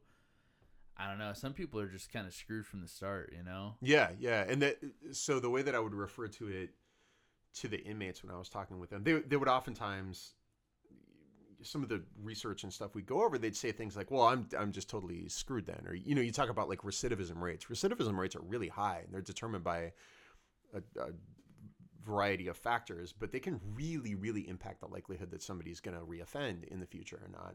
And talking about those things, clients would sometimes say like, "Well, I'm totally screwed then, right? Like, uh there's no way that I'm going to be able to to live a decent life. Like, I should just give up right now." And the the analogy that I would use, a couple different ones, is that um, it's like playing cards, right? It's like playing uh, life is like Texas Hold'em or whatever card game that you play, right? And you can get a really, really shitty hand of cards dealt to you, and you could still win, right? If you bluff or you play really well, it's possible that you could come out on top. It might not be as likely as if you had this great hand, right? Um, it's not like a royal flush or whatever, but you still there. There's this potential that even though you have a really sad sat, set of circumstances, you can still come out on top in some way or another. Um, so it's not necessarily predetermined. Or another analogy that I would use is it's like um, like a sailing ship on the ocean. So the wind can kind of blow you in one direction or another. It can it can push you in certain directions, but you can fight against that. Uh, given you know if you're really good at navigating or good with the sails or whatever, that can help to direct you in the in the direction that you want to go. Mm-hmm. Um, so those are the ways that I kind of tried to reframe it to the clients when I would talk with them in the past. yeah. Yeah. Yeah, that's uh it's interesting too. I was just actually earlier today I was watching uh, I was watching a show called I think it's called Fastest Car. And it's uh it's basically where there's four cars that take place in just a drag race and everything and three of them are individuals that build the, their own car. Like Yeah. it's just like an old, you know, Honda or an old, you know, whatever it is and there's somebody with like a supercar and they all race anyways, I was watching this one episode where the guy that was a super, he was driving the supercar. He was really, you know, super wealthy, very successful. Mm. He had a very shitty, you know, hand dealt to him from the beginning. He was born in Iran at a time when there was wars going on and everything. And Yeah. they basically had to uh, flee Iran and go to France as refugees, Yeah. learn how to, you know, figure things out there. And then eventually they came to the States and, you know, he was driven to find success after seeing, seeing such like a, a struggle growing up being raised by a single mother. Mhm. So sometimes it's hard because it's like some people are really driven to get out of that and succeed when they have only ever known, Yeah. you know, failure and compromise, you know, everything. Absolutely, yeah. So And that this um so two things to say about that. Um motivation to change, right? It, that's how we would refer to it in psych and that is w- probably the primary reason that people either succeed or fail, I think in life is that if if people number one get an understanding of what their issues are right? Do they do they know what's going on with them? And then do they have some desire and capacity for change in their life? If they do it's more than likely they're going to get better to some degree. It might not be this perfect rosy life or whatever but they're probably going to get better to some degree. Um, and also that uh, probability is not certainty at the same time. So even though it might be like a 90% chance of something happening it means that there's a 10% chance that it won't happen and it, it's not an absolute guarantee that that thing is going to happen so those are kind of things that i would try and reiterate with clients when i talk with them yeah. So uh, I guess we could get back on track and talk about the career. We, we really went off. eventually we'll talk about yeah. other things yeah So I guess um so after you graduated from George Fox Yeah. and then you got that job working with those um was that then when you worked with kind of youth and people like that were yeah so that was that was actually before that oh, Um, okay yeah Yeah, so worked with the kids, um, then got into graduate school, worked as a student therapist, and then at the Mm. end uh, in the in the um, the hospital as well in the child and adolescent psychiatric inpatient unit. And then after that, um, right when I was getting done with school, I knew that I needed to get a job. I, I even started this discussion. We went totally off track. Sorry.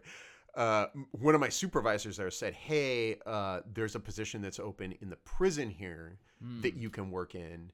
Um, pays really well. It's got PERS, that whole deal. Um, do you want to do it?" And so I needed a job, so I'm like, "Oh yeah, I'll totally sign up." And it it was interesting to me, looking back, my perception of of inmates, people that were incarcerated, was very very different back then. I was more of a lock them up and throw away the key mentality. Mhm. Um, and I thought that even going in there, and it was a huge, huge learning experience for me to actually sit down with those people once I started working in the prison, um, and dealing with them. It, it's it is a completely fascinating population, and I've just been totally blown away by forensic psych since that point because the individuals, their stories, their life histories, um, their motivation, um, just their like personality characteristics. Some of the most like humble people I've ever met are people that are incarcerated or Wow. um, people that are like super honest in shocking, shocking ways. Um,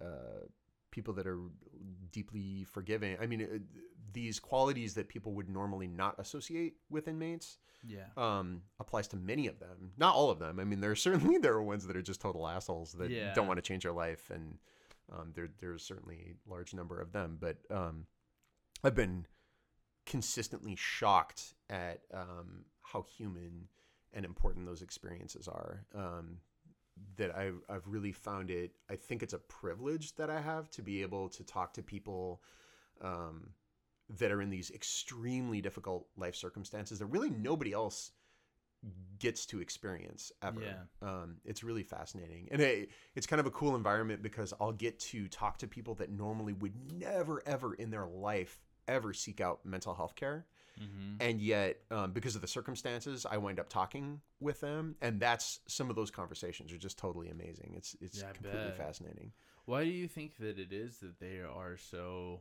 kind of yeah, like you were saying, like humble and they're just so um I don't know that they yeah, that they are better people than people may think and that they're really do you think it's because they've kind of hit like a really low point, like a really hard yeah for those that are there and again it's not all of them but for those that are there um man being being incarcerated it's hard to imagine things getting lower yeah. than that, right? I mean, it, it's it is something that you cannot. I mean, everybody's got their problems, but we can kind of put masks on to deal with those things. You know, uh, I'm still going to go to work every day, or or see my family, or care about whoever I care about.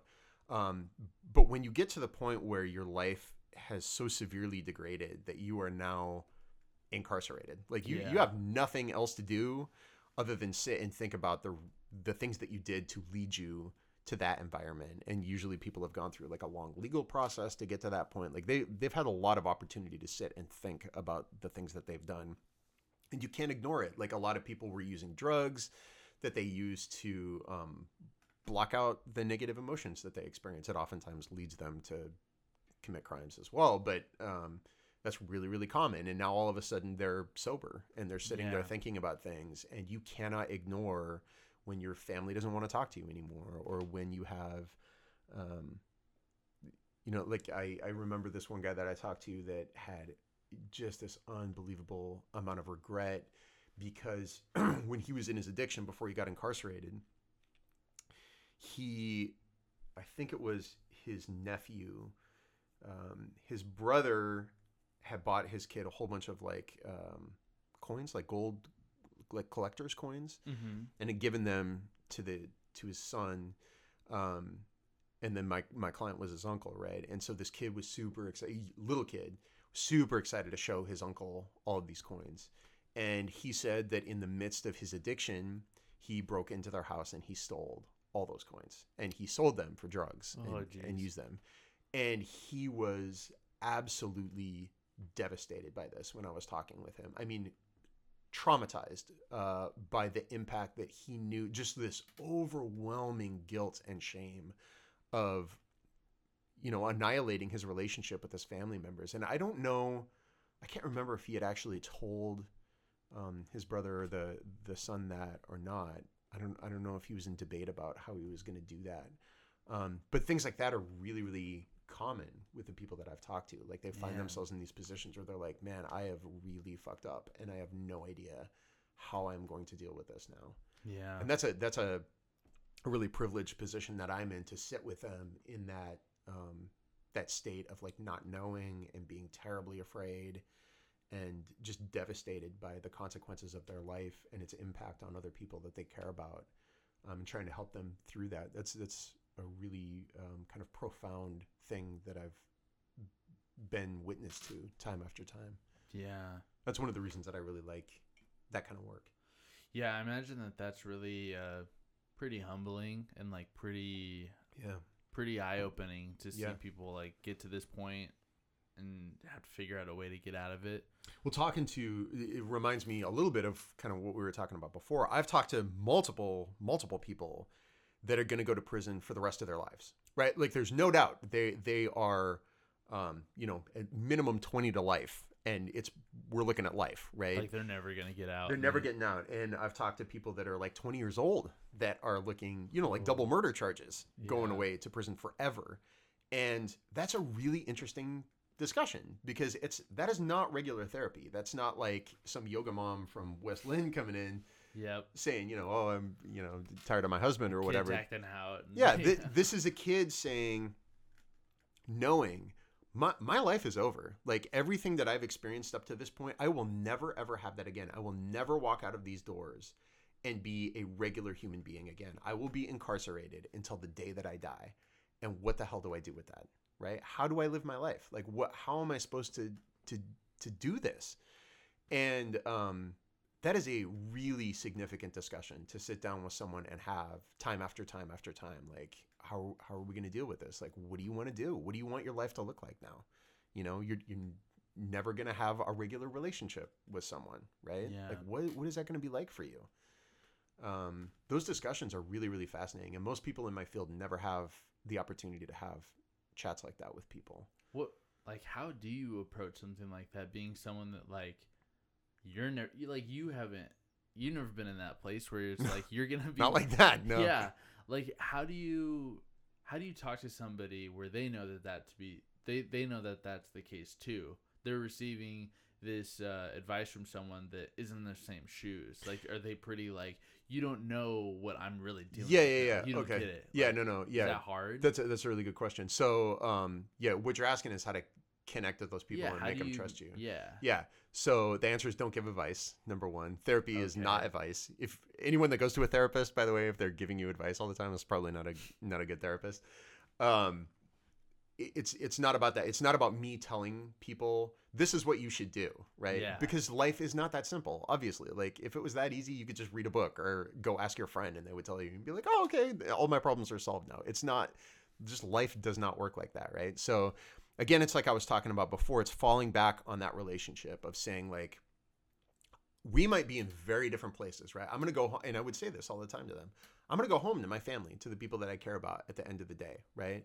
But right now, I'm here with you, and I care about what's happening with you. I want to know what's going on with you, and I want to help you to deal with this in whatever way you want to deal with it.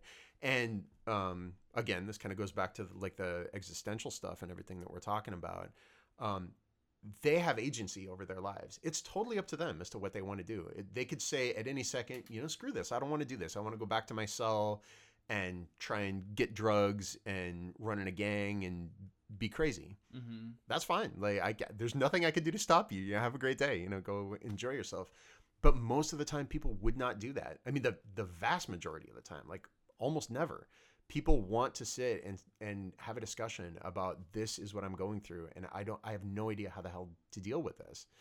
Um and that's the process is to try and form this relationship with that person and just be kind of a sounding board to them and what their struggle is that's the most important thing when it comes to therapy and that's that's what um, dealing with people in that environment really forces on you very quickly as a therapist Yeah. to realize because if i come in there as some privileged idiot white person that you know, it just has my own perspective on the world and I really don't give a shit about other people and want to give them advice.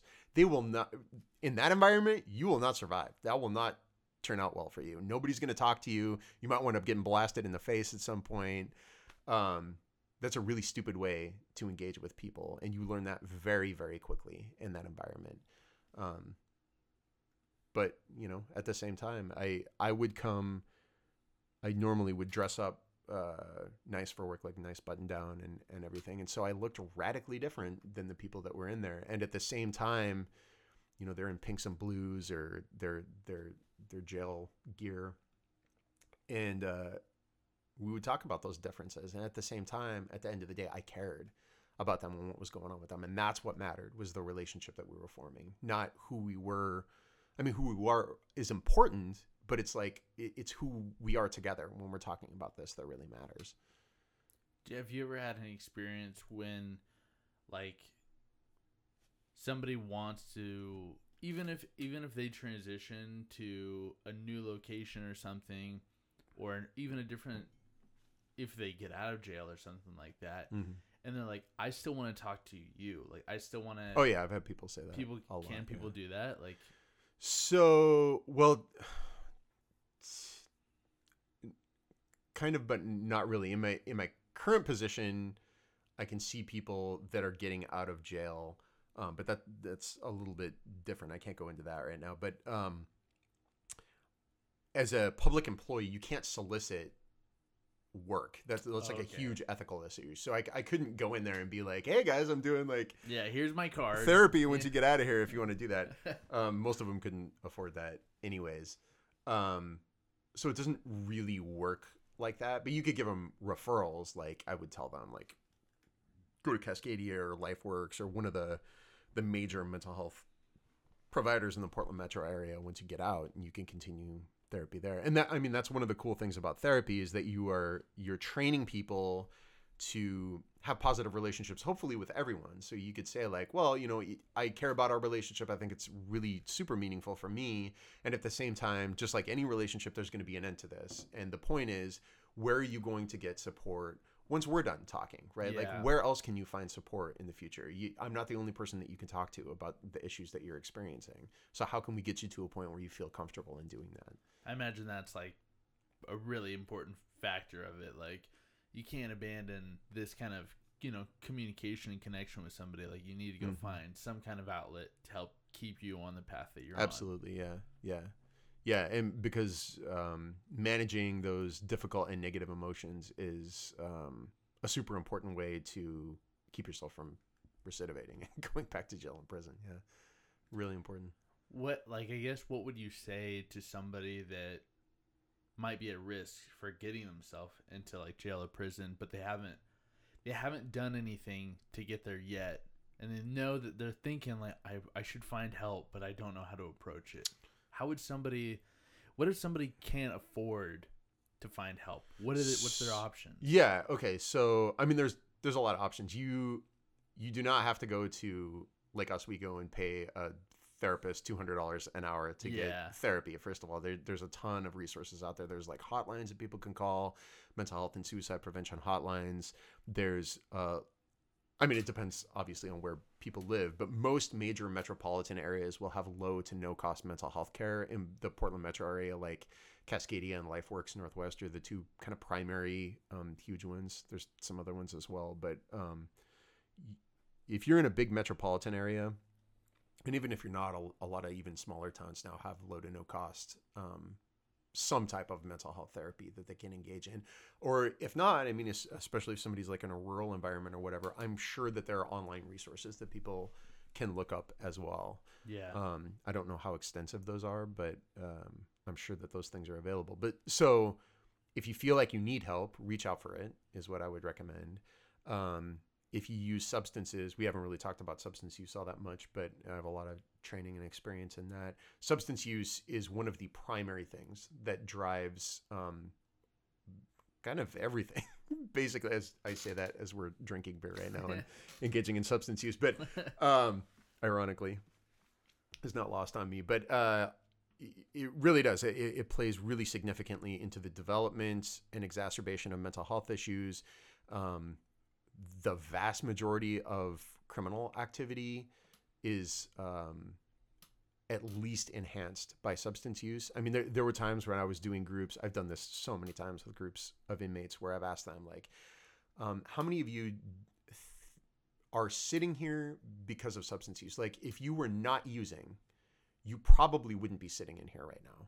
And almost every time, and I've done this like with hundreds and hundreds of people, almost every time everyone raises to their hands.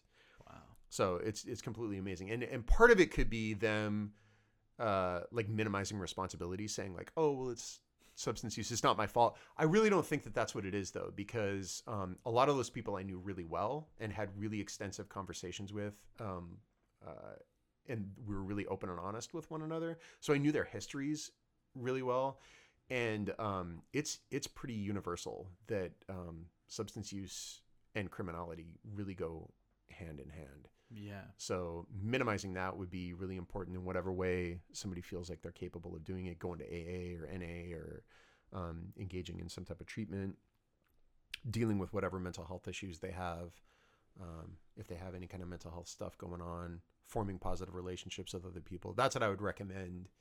Getting, you know, answering your question as to what people should do to keep themselves out of it. Don't engage in crime. Do what you can to not engage in crime because that's what's going to get you. Yeah. Yeah. Yeah, I always find like I don't know when people find themselves in a really hard place, like emotionally or anything like that. It seems like they want to slip away into like a hole of like isolating themselves from friends and everything. That's common. Yeah. When it seems like that's the most important time to Mhm. like when I when I get really like negative or I'm having a hard time, it's really easy for my mind to start just starting to run away from me Yeah. and getting super negative. Yeah. And my my answer is I need to like get around people. Yeah. Even if I get really like stressed out or anxiety kind of sets in a little bit, I'm like I need to go like I need to be around people like right now. Like Yeah. I need to know that like there's still positive things that are occurring in the world and because like otherwise i'll run myself like off the tracks and i'll just Absolutely. like it's so negative you know Yep. Yep. and um it seems like just reaching out to people is a really important thing to do Yeah, when I you're totally struggling or having a hard time it's just making a connection with somebody to be like you know what having a really hard time even if it's with something super simple you know Mhm. if it's school is stressing you out or a relationship or something like that Yeah. Or like you said yeah some kind of um, substance abuse or anything like reaching out to people Absolutely. Yeah. really important you know I totally, I totally agree with that. Human beings are extremely social, um, even if we don't really want to be at the time. And and it's especially with depression, which is like one of the most common mental health disorders. Um, one of the symptoms of that is that people have a tendency to not want to engage with other human beings, and that Yeah. is this is when I talk to people that are depressed, I'll tell them like you have got to fight against that. Like one of the most important things that you need to do is that the times where you're like, I don't want to be around anyone is the time that you probably need most to be around other people. And that's Yeah. really hard to do. But, you know, if you find people that you trust and that you care about and you know care about you, those are the people that you need to turn to and try and establish positive relationships with. Yeah, I don't know what it is for me, but whenever like I get really negative, I'm like, God, I I'd love to just you know be at you know tap room or something with a friend, just having a beer, Yeah. like just anything to just get me out of like sitting here by myself, Absolutely. just left to my thoughts, Right. you know, like When people get ruminative too, right? Like they they start thinking these negative thoughts and then it's hard to get out of that pattern of thinking. yeah, And when you're stuck in an environment, when you intentionally stick yourself in an environment that you can't get out of, it's hard to change your thought patterns at that time. So it's Mhm. easier to say, like, okay, I need to get the hell out of here and do something else. I need to be around somebody positive that can help to redirect my thoughts, that can help to interrupt that that ruminative process where you're thinking about something over and over again. Yeah.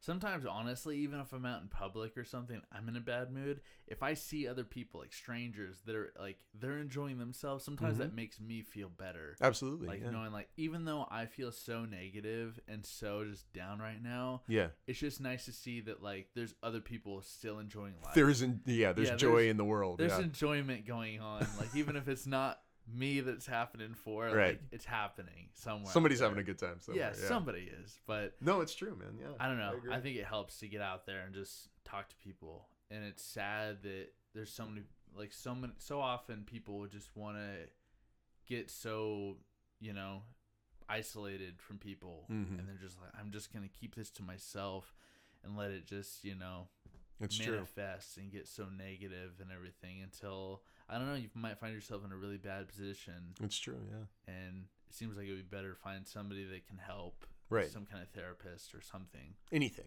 any anything that gets you out of the current funk that you're in is is super important. and Yeah. is is that usually something that you could like google or something like local free or Oh, low yeah. cost um yeah. therapy or something in my area yeah, something I would like just ty- if you're in Portland or I mean I already kind of gave those things, but you can yeah, you can just type in Portland low to no cost therapy, and I'm sure like Cascadian LifeWorks would come up right away. Yeah. They'd probably be the top the top things or any any city that anyone is in. If you t- just type those things in, I'm sure that something would come up. Yeah. because I think stuff like that just people don't think about. They're like, you know, oh, because when people do think about therapist, it is like, oh, that's really that's gonna be an expensive ticket if I want to go talk to Mhm. somebody and help get things figured out. Like, yeah. I'm gonna have to drop like a thousand bucks for a few sessions, to, Right. you know. But I don't think a lot of people consider like like you were saying, LifeWorks or anything like that. Yeah. some kind of low cost service that can help you at least get things straightened out a little bit. Absolutely, yeah. And it, it, it doesn't have to be.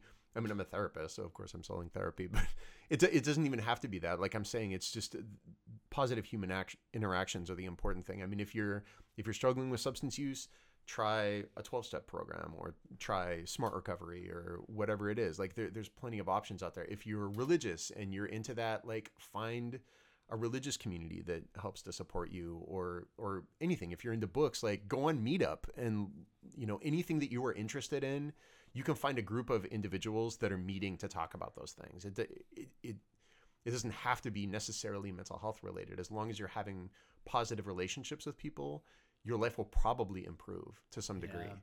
Yeah. It's not gonna it's not the panacea. It doesn't fix everything that's wrong in your life but it helps a lot. Like people uh, undersell how important human relationships really are. What would you say to somebody that's like, you know, I do have some kind of substance abuse problem, but I feel like it'll be I'll be ashamed of myself or I should be ashamed if I choose to go to an AA group of some kind. Well, I so there's people that really like 12 step programming and people that really hate it. And there's not a ton of people that I've experienced that go in between. Um, people Yeah. usually either really like it or really don't. If somebody has that and they want to try it, I would encourage them to try. And if they go and they're like, I really hate this, this is terrible. If they if they think it's just the group of people, I would encourage them to try another group because there's groups, especially AA, like that is everywhere. You can, I mean, in the Portland metro area, you could throw a rock and hit a meeting somewhere. It's it, it, they're all over the place, um, which is great, right? It's a cool community support option. But some people, and I've talked to a lot of people that are just like, I hate 12 step programming. I cannot do it. It's it's not my thing. I don't like the God thing or whatever it is. I just don't like it. So, um, an alternative to that is smart recovery. Do you know anything about smart recovery? do. So it's based off of um, cognitive behavioral therapy. I think um, rational emotive behavioral therapy, if I remember correctly. But um, basically, they go over like the ABCs of um, addiction, if I remember, uh, when they go in there. So it's the format is completely different than a twelve step format. It's totally, totally alien. Um, very different than that. Um, and I guess I could, if you want me to, I could tell you what the ABCs are. But Yeah, go uh, for so it. what they what they talk about is um, A stands for an activating event. So okay, uh, let me backtrack. You, you're thinking of okay, my addiction is causing me problems in my life, right? So they'll say, okay, think of the ABCs. Um, this will help you to understand what the problem is and how it's a problem in your life. So A stands for activating event. This is what happened to cause the situation to get bad, right? So Mhm. let's say I'm walking down the street and uh, I have a, alcohol addiction and I'm looking in windows of buildings as I walk by and I see um, there's a football game on in a in a store. So I'm watching the football game kind of through the window and I realize oh it's a bar and I want to go in and I really want to have a drink right now. So that's the activating event. I see something that reminds me of going and drinking and I I want to drink as a result of it. Okay. Um, B stands for the behavior, which is I go in and I start drinking, right? Um, C is the consequence, which is it could be anything. It's like, oh, I wound up getting shit faced and I get into a fight with somebody in the bar because that's what I always do. Or I went home hammered drunk and um, I spent all of my work money on that. Or I got into a fight with my girlfriend or I abused my kid or whatever it is, right? Consequence. Um, so then D is dispute. So that's coming up with an alternative way that you could have responded in that situation that would have turned out differently, right? Hmm. So um, instead of watching the game inside the bar like I want to, I know that I have a sober friend that I could have called and said, "Hey, man, can I come over and watch the game with you? I f- really feel like drinking right now. At the same time, I want to watch the game and just want someone to hang out with. Is that cool?" So, does that make sense the way I'm explaining it? So that basically is what they go through in smart recovery. It's all this um, cognitive behavioral stuff. So for people that hate 12 step programming, that can be really, really beneficial for them Okay. to do that. Yeah. Yeah, I've heard that like a AA system, like the AA meetings and all that, can oftentimes be a little bit more even like a successful route than going to like one of those like recovery centers or something like that. You know, Oh, like they have Like a treatment treatment place. Yeah, you see where they have those fancy commercials where it's Yeah. like I don't know, you're living in like some kind Golden. Meadows. Yeah. Yeah. Yeah. Frolic in the breeze. Yeah. yeah. Exactly. But I've heard that sometimes you can actually find more success just trying to find a good group to go to and going through the steps and everything and walking through it with somebody that's kind of been through it and is Yeah. in the same kind of struggle that you are and such. and th- that's what I would encourage people. Just again, this goes back to the motivation piece, right? Mhm. So if you're the type of person that you're like, you know what, I don't want to be in treatment. Yeah. I I th- I have nothing to do with that. I don't want anything to do with that. I'm not at that point where I want to deal with that. Then you know you should probably not go into treatment at that point. It's not, it's not going to take if you don't want to be there, right? Yeah. um, do what you feel capable of doing um, and be again mindful that treatment generally does help people in whatever way but meet yourself at the level that you are willing to go to right? So if you're like well i don't really want to do that but you know what? I really think that i should get involved in a faith community or i really feel that um, i should go to a 12, 12 step program. I should i should go to a meeting tonight and see what that's like. I just want to experience that. Like do whatever you feel that you are capable of pushing push yourself but do what you feel like you're capable of doing Yeah. absolutely yeah Wow. Yeah. Um. So I guess continuing on, like with the career, we're, we're definitely this is the longest this- career discussion ever I'm yeah, sorry right. No, no, that's all good. We'll probably have to do another one at some point to talk about like substance and yeah all stuff like that. But um, okay. So at this point, you've uh, we were talking about you were at the um, at the prison yeah, yeah. Did you want to speak more into that? And Yes. that experience. well I don't, eh, yeah i don't i don't know how much you want to know but i so i worked there for three years um in in the prison system in a dual diagnosis program so we dealt with people that had both mental health issues and substance abuse issues um, like I said, it was super eye opening for me as an experience.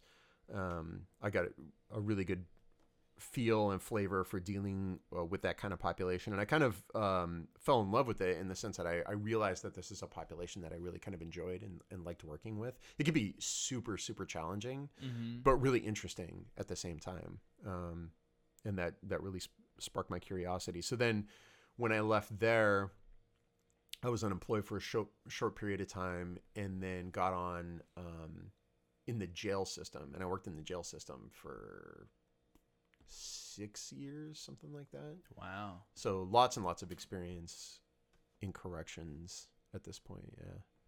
And how? What was your experience with that? Did you have you did you end up liking corrections more than uh, working in the prison?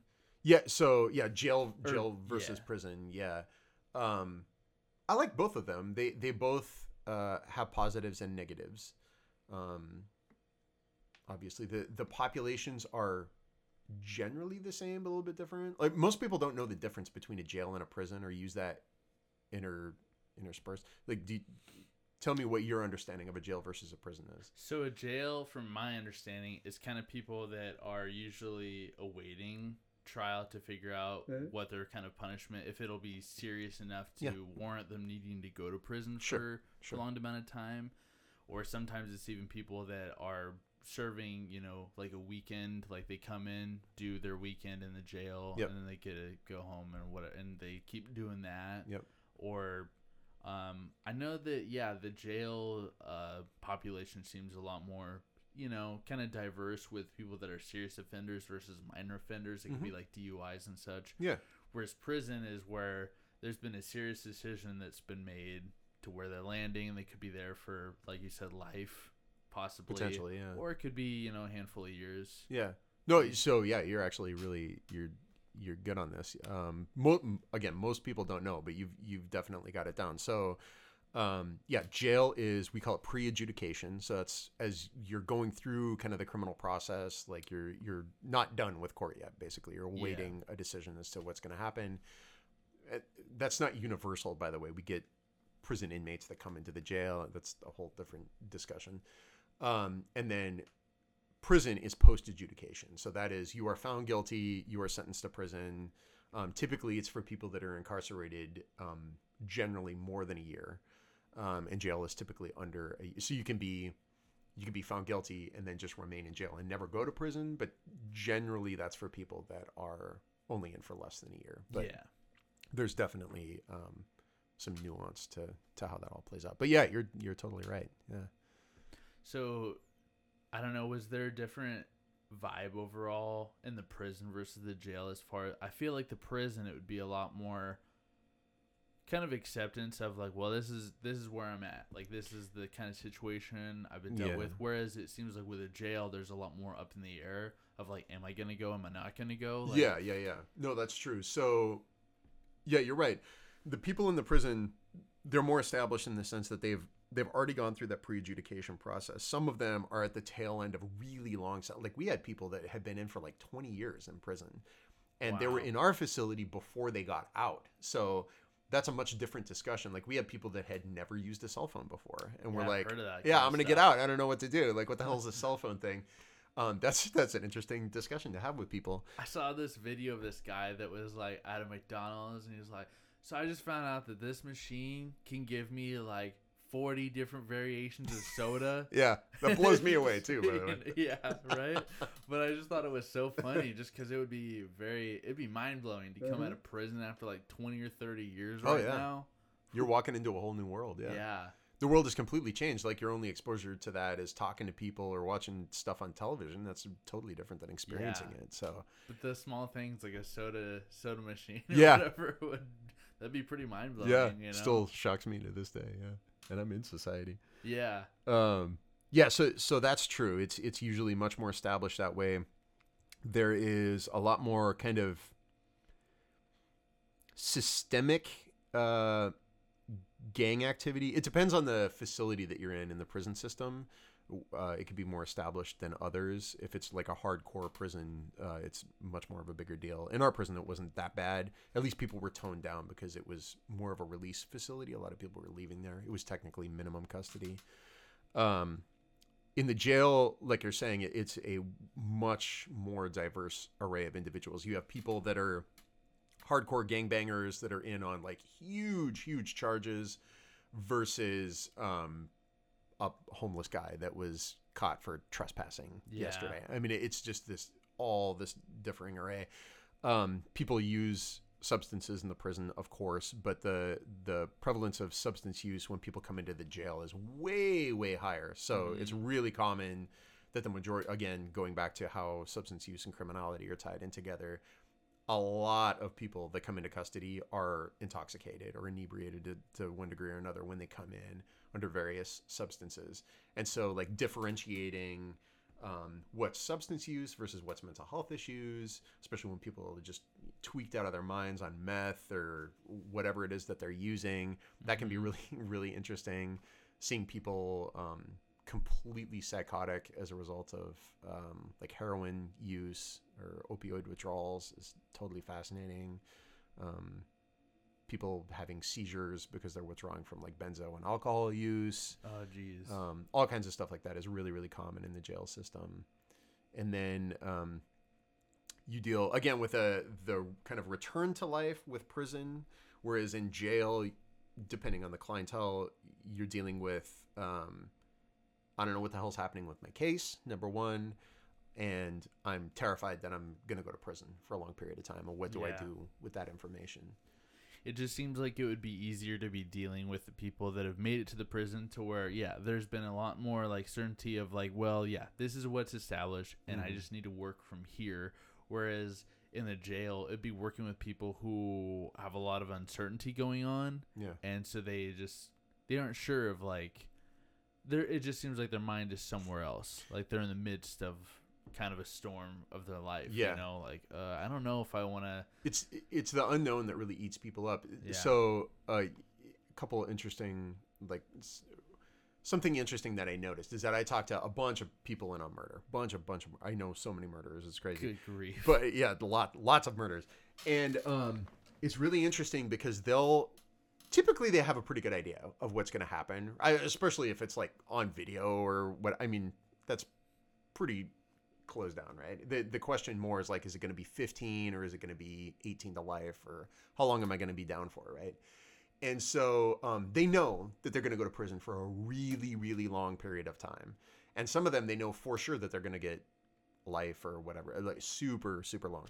So what's interesting is to see, and this happened time after time after time with all these people that I talked to, almost all of them, it was almost universal, where they are in kind of panic mode for the longest time while they're, while this process of going to court is being worked out. And then the day that they sign, so they, they've known what's going to happen for all this time. It could be upwards of like murder cases take forever. They're like two years oh I, typically yeah imagine that people are in jail. So I've been dealing with this person for a super long time in this process. And then they get to it and they sign, and almost to a person, right after they sign, they're completely fine. They're like, "Yep, I okay, I feel I feel better now." Just that I know because, and they know that they're going away for decades, more than likely, right? Mhm. But it's just this process of there being some type of uncertainty, even though it is certain in a sense to them. Uh, it's just totally fascinating to see people's reaction to that because it's just so common that people react in the same way. I mean, not in the same regard, but I'm in I'm in kind of a position right now where like I'm transitioning from one role to another at work, Mm-hmm. and so I'm kind of on this. Can you tell me what you do? You have, I don't know what you. I know you've been kind of hesitant to talk about that on the thing, but Yeah, yeah. So basically, I I'll just say like I'm a sharpener for a knife company. oh, okay. I And think I know what you're talking about. Yeah, Yeah. I won't say who, but you know, okay. yeah. Yeah. And so I'm in the transition to go to a marketing role and everything. And Oh, there's that's cool, kind of yeah. this yeah, there's this in between right now where like I'm up there, I'm I'm training and everything, but I'm also down here and everything. And it just Mhm. there's a lot of stress but with not being fully into that new role, you know? Yeah. And it just is like on honestly, I was supposed to make that switch completely recently, and they told me it was extended like a month, and so I'm just Oh, like, that sucks. and it just added like a lot of stress Yeah. and just like like I'm I just want to know I'm established like I'm just like I'm fully there I can just focus on this so Yep. It doesn't compare quite the same No, I, I understand what you're saying. Though. you know it's but it's the same process. It's just to varying degrees, right? Yeah. Like you're never you're not going to prison for the rest of your yeah, life, thank I'm God. not- but yeah thank goodness but it, it's true that you're you're in this process of man, I I, do, I really want this thing to happen, or I know that this thing is going to happen, and I just don't know when that's going to occur. And that that process is like even that kind of in the grand scheme of things minor thing is still like anxiety provoking, right? stressful yeah to Yeah. just like not be fully settled and knowing Right. like all right I can accept that this is what it is now like Right. this is the situation Right. So, So- expand that to what that might be like if you were knowing that you were going to go to prison for killing someone yeah for 20 years or 30 years or whatever. I mean, it's it's pretty crazy. Have you ever had to deal with somebody that was put on like death row, like that was sentenced to death? So in the the prison that I worked at, we didn't have any death row people. Okay. Um, I've talked to people that could potentially be sent to death row in the jail. Okay. Um, I mean, Oregon basically doesn't kill anyone anymore. So that's Yeah. even if you get sent to death row, you're not going to die. You'll That's die of old age there. You're not going to get executed.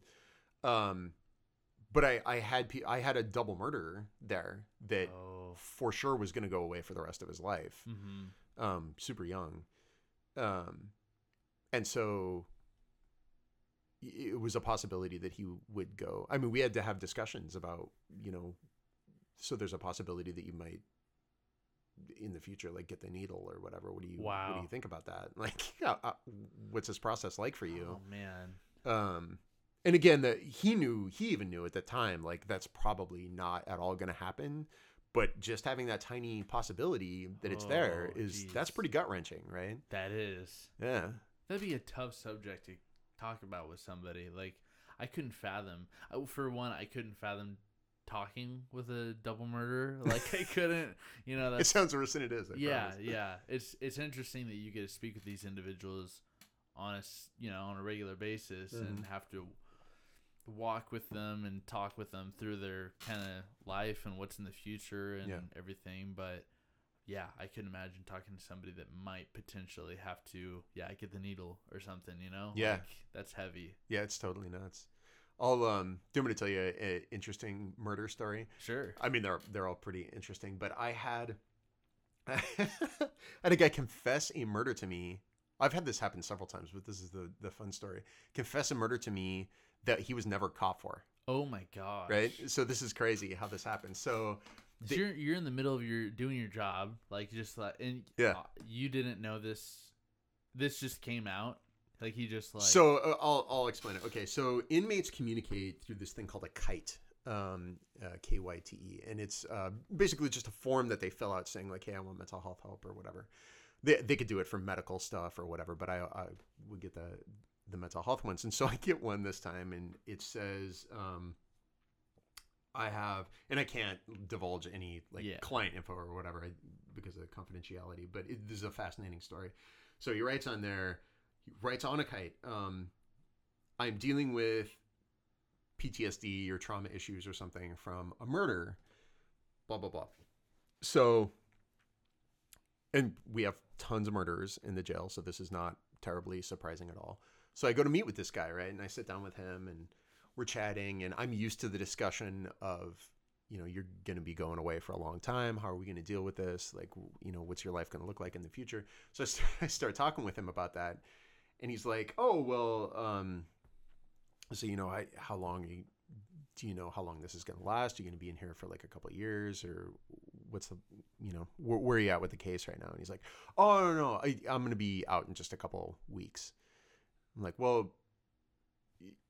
You said on here that you're in on a murder, like you, you're probably going to be longer than that, right? And he's like, "Oh no, man, that that's a parole violation. I was never caught for the murder." Oh my Like, god. I'm like, what? Excuse me? She's like, oh no, no, no. That that's what I'm saying. Like, I killed this guy out there. It was like this drug deal that went really bad, and I wound up killing this dude. But I was never caught for it. Like, it's it's totally cool. Like, I, everything's fine. And so I'm thinking, like, okay, well, these kites technically are they're that's documentation. Like this guy literally signed this thing and said that there was a murder. It's basically like some kind of confession. like, Exactly, yeah. uh, So he, I mean, they sign it at the bottom and everything. I'm like, holy shit. Well, like, what am I supposed to do with this, right? So I get done with this session, and I go back to my office and I contact my boss immediately. I'm like, I have no idea what to do with this. But this guy, I mean, it's one thing if somebody tells you in session because you, you know, you don't, yeah, you don't have Yeah. to go beyond that. But this guy literally wrote this on a sheet of paper that is uh, a record, right? So I contact my boss my boss has to contact county counsel, right? So it goes all the way to like the lawyers, the group of lawyers that run the, their advise the county. And I, I don't know how long it took, like weeks or whatever. And I'm holding on to this thing in the meantime. And they finally come back and they're like, it didn't happen. Make it, make it go away. Really. I don't know if I should say that on here or not, oh, but yeah. man. So I went and I had to shred it, and that was it. Didn't go anywhere. So this guy is totally out there. Um, had and I, I he could have been lying about it. I don't think he was. I think he was totally honest about that because he's not the only person that's told me about murders that they've gotten away with. I mean, that's happened. Have several you ever times, seen it but- where like somebody confesses to that and then it does end up like, oh, okay, we need to investigate that, like, and where it ends- No. oh, okay, No, no, no. Because um, so the way that it works is we're held under like confidentiality Yeah. law, and I would tell the clients like, listen, I'm not going to go out of my way to talk to anybody, right? Like if you're threatening someone, that's a different story. If you tell me you're going to murder me or kill one of the guards out there or whatever, I gotta like I can't let you hurt somebody, Yeah. right? But if you say this is a crime that I've committed in the past, we could talk about that in relation to your mental health and everything. And it's not going to go beyond our conversation as far as I'm concerned. If you want to go and tell somebody, hey, I told Jason that I murdered someone or did whatever, that, that's up to you, man. I, I wouldn't encourage you to do that, but it's totally up to you. And then um, if we're subpoenaed or whatever, there's a process that they go through to. It, it never occurred to me at all. I, I never once have had to testify uh, while I worked in the jail Yeah. as a result of that, which was super cool. So um, Thank it was- goodness. That'd be stressful. yeah, yeah, it, it was nice to have have that exposure in that way, so that um, I wasn't jeopardized at all. But I mean, those that's those are this is what I'm saying. Like these are these fascinating conversations that no one in the world gets to have except for me in a position Yeah. like that. I mean, it's just that is fascinating to sit and how many people have talked to someone that someone is confessing a murder to them or what it's like to kill someone. I mean, that is that's totally fascinating. And I, I oh, hope I yeah. don't sound like No, no, no. It is interesting. like I don't care about the victims or whatever. I do. It's it's really interesting, and it, what's fascinating is to see the impact that these events have had on the perpetrators. We we typically see the impact that it's had on the victims, and we should because that's a obviously. I mean, they're the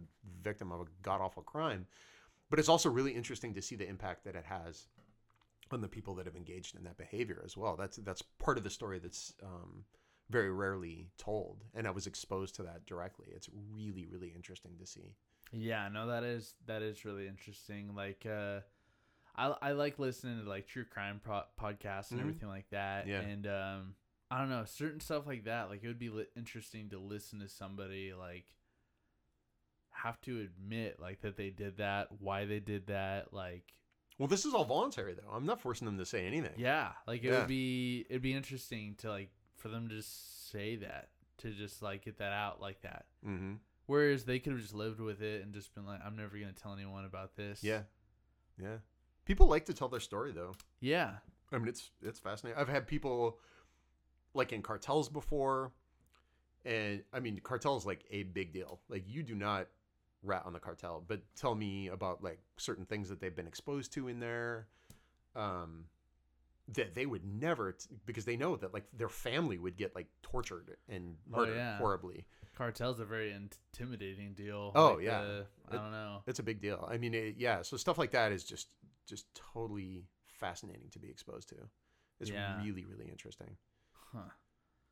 Yeah. Um. Unfortunately, I think we're getting up on like where we gotta kind of wrap it up. Okay, yeah, no problem, man. But I definitely like I have a lot more questions. So if you're open to it, I would like to like do another one where we talk Absolutely. more and just keep on diving into it. yeah, absolutely. Yeah, Because I think down. that yeah, you have a lot of interesting stories, and you can consider like what you want to share and like what you can't. sure. Oh yeah, yeah, yeah, but, yeah.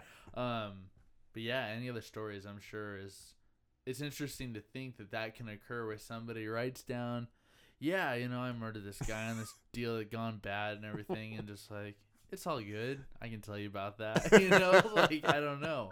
That's crazy. He was more than happy to chat about it too. Yeah. That's insane. That's just wild to think. But you're in a position that a lot of people will never really experience Yeah. unless they go out of their way, go through a lot of schooling and take a lot of steps to get in that one specific Yeah, area. It's pretty unique. Yeah. It is yeah, it's very unique.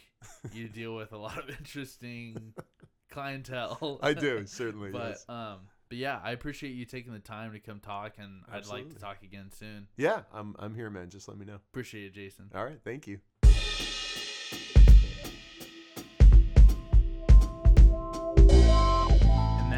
Episode of the show. I hope you guys liked it. Uh, tell your friends and family about the show and that it can be found on the Apple Podcast app, Stitcher, Spotify, SoundCloud, and Google Play, as well as now TuneIn. You can follow the show on Facebook and Instagram at No Particular Podcast. There you'll see when I upload episodes and what they'll be about. Feel free to share your thoughts and ideas with me at No Particular Podcast at gmail.com. Thank you for listening. I appreciate your listenership. Check back next week for another episode of the show.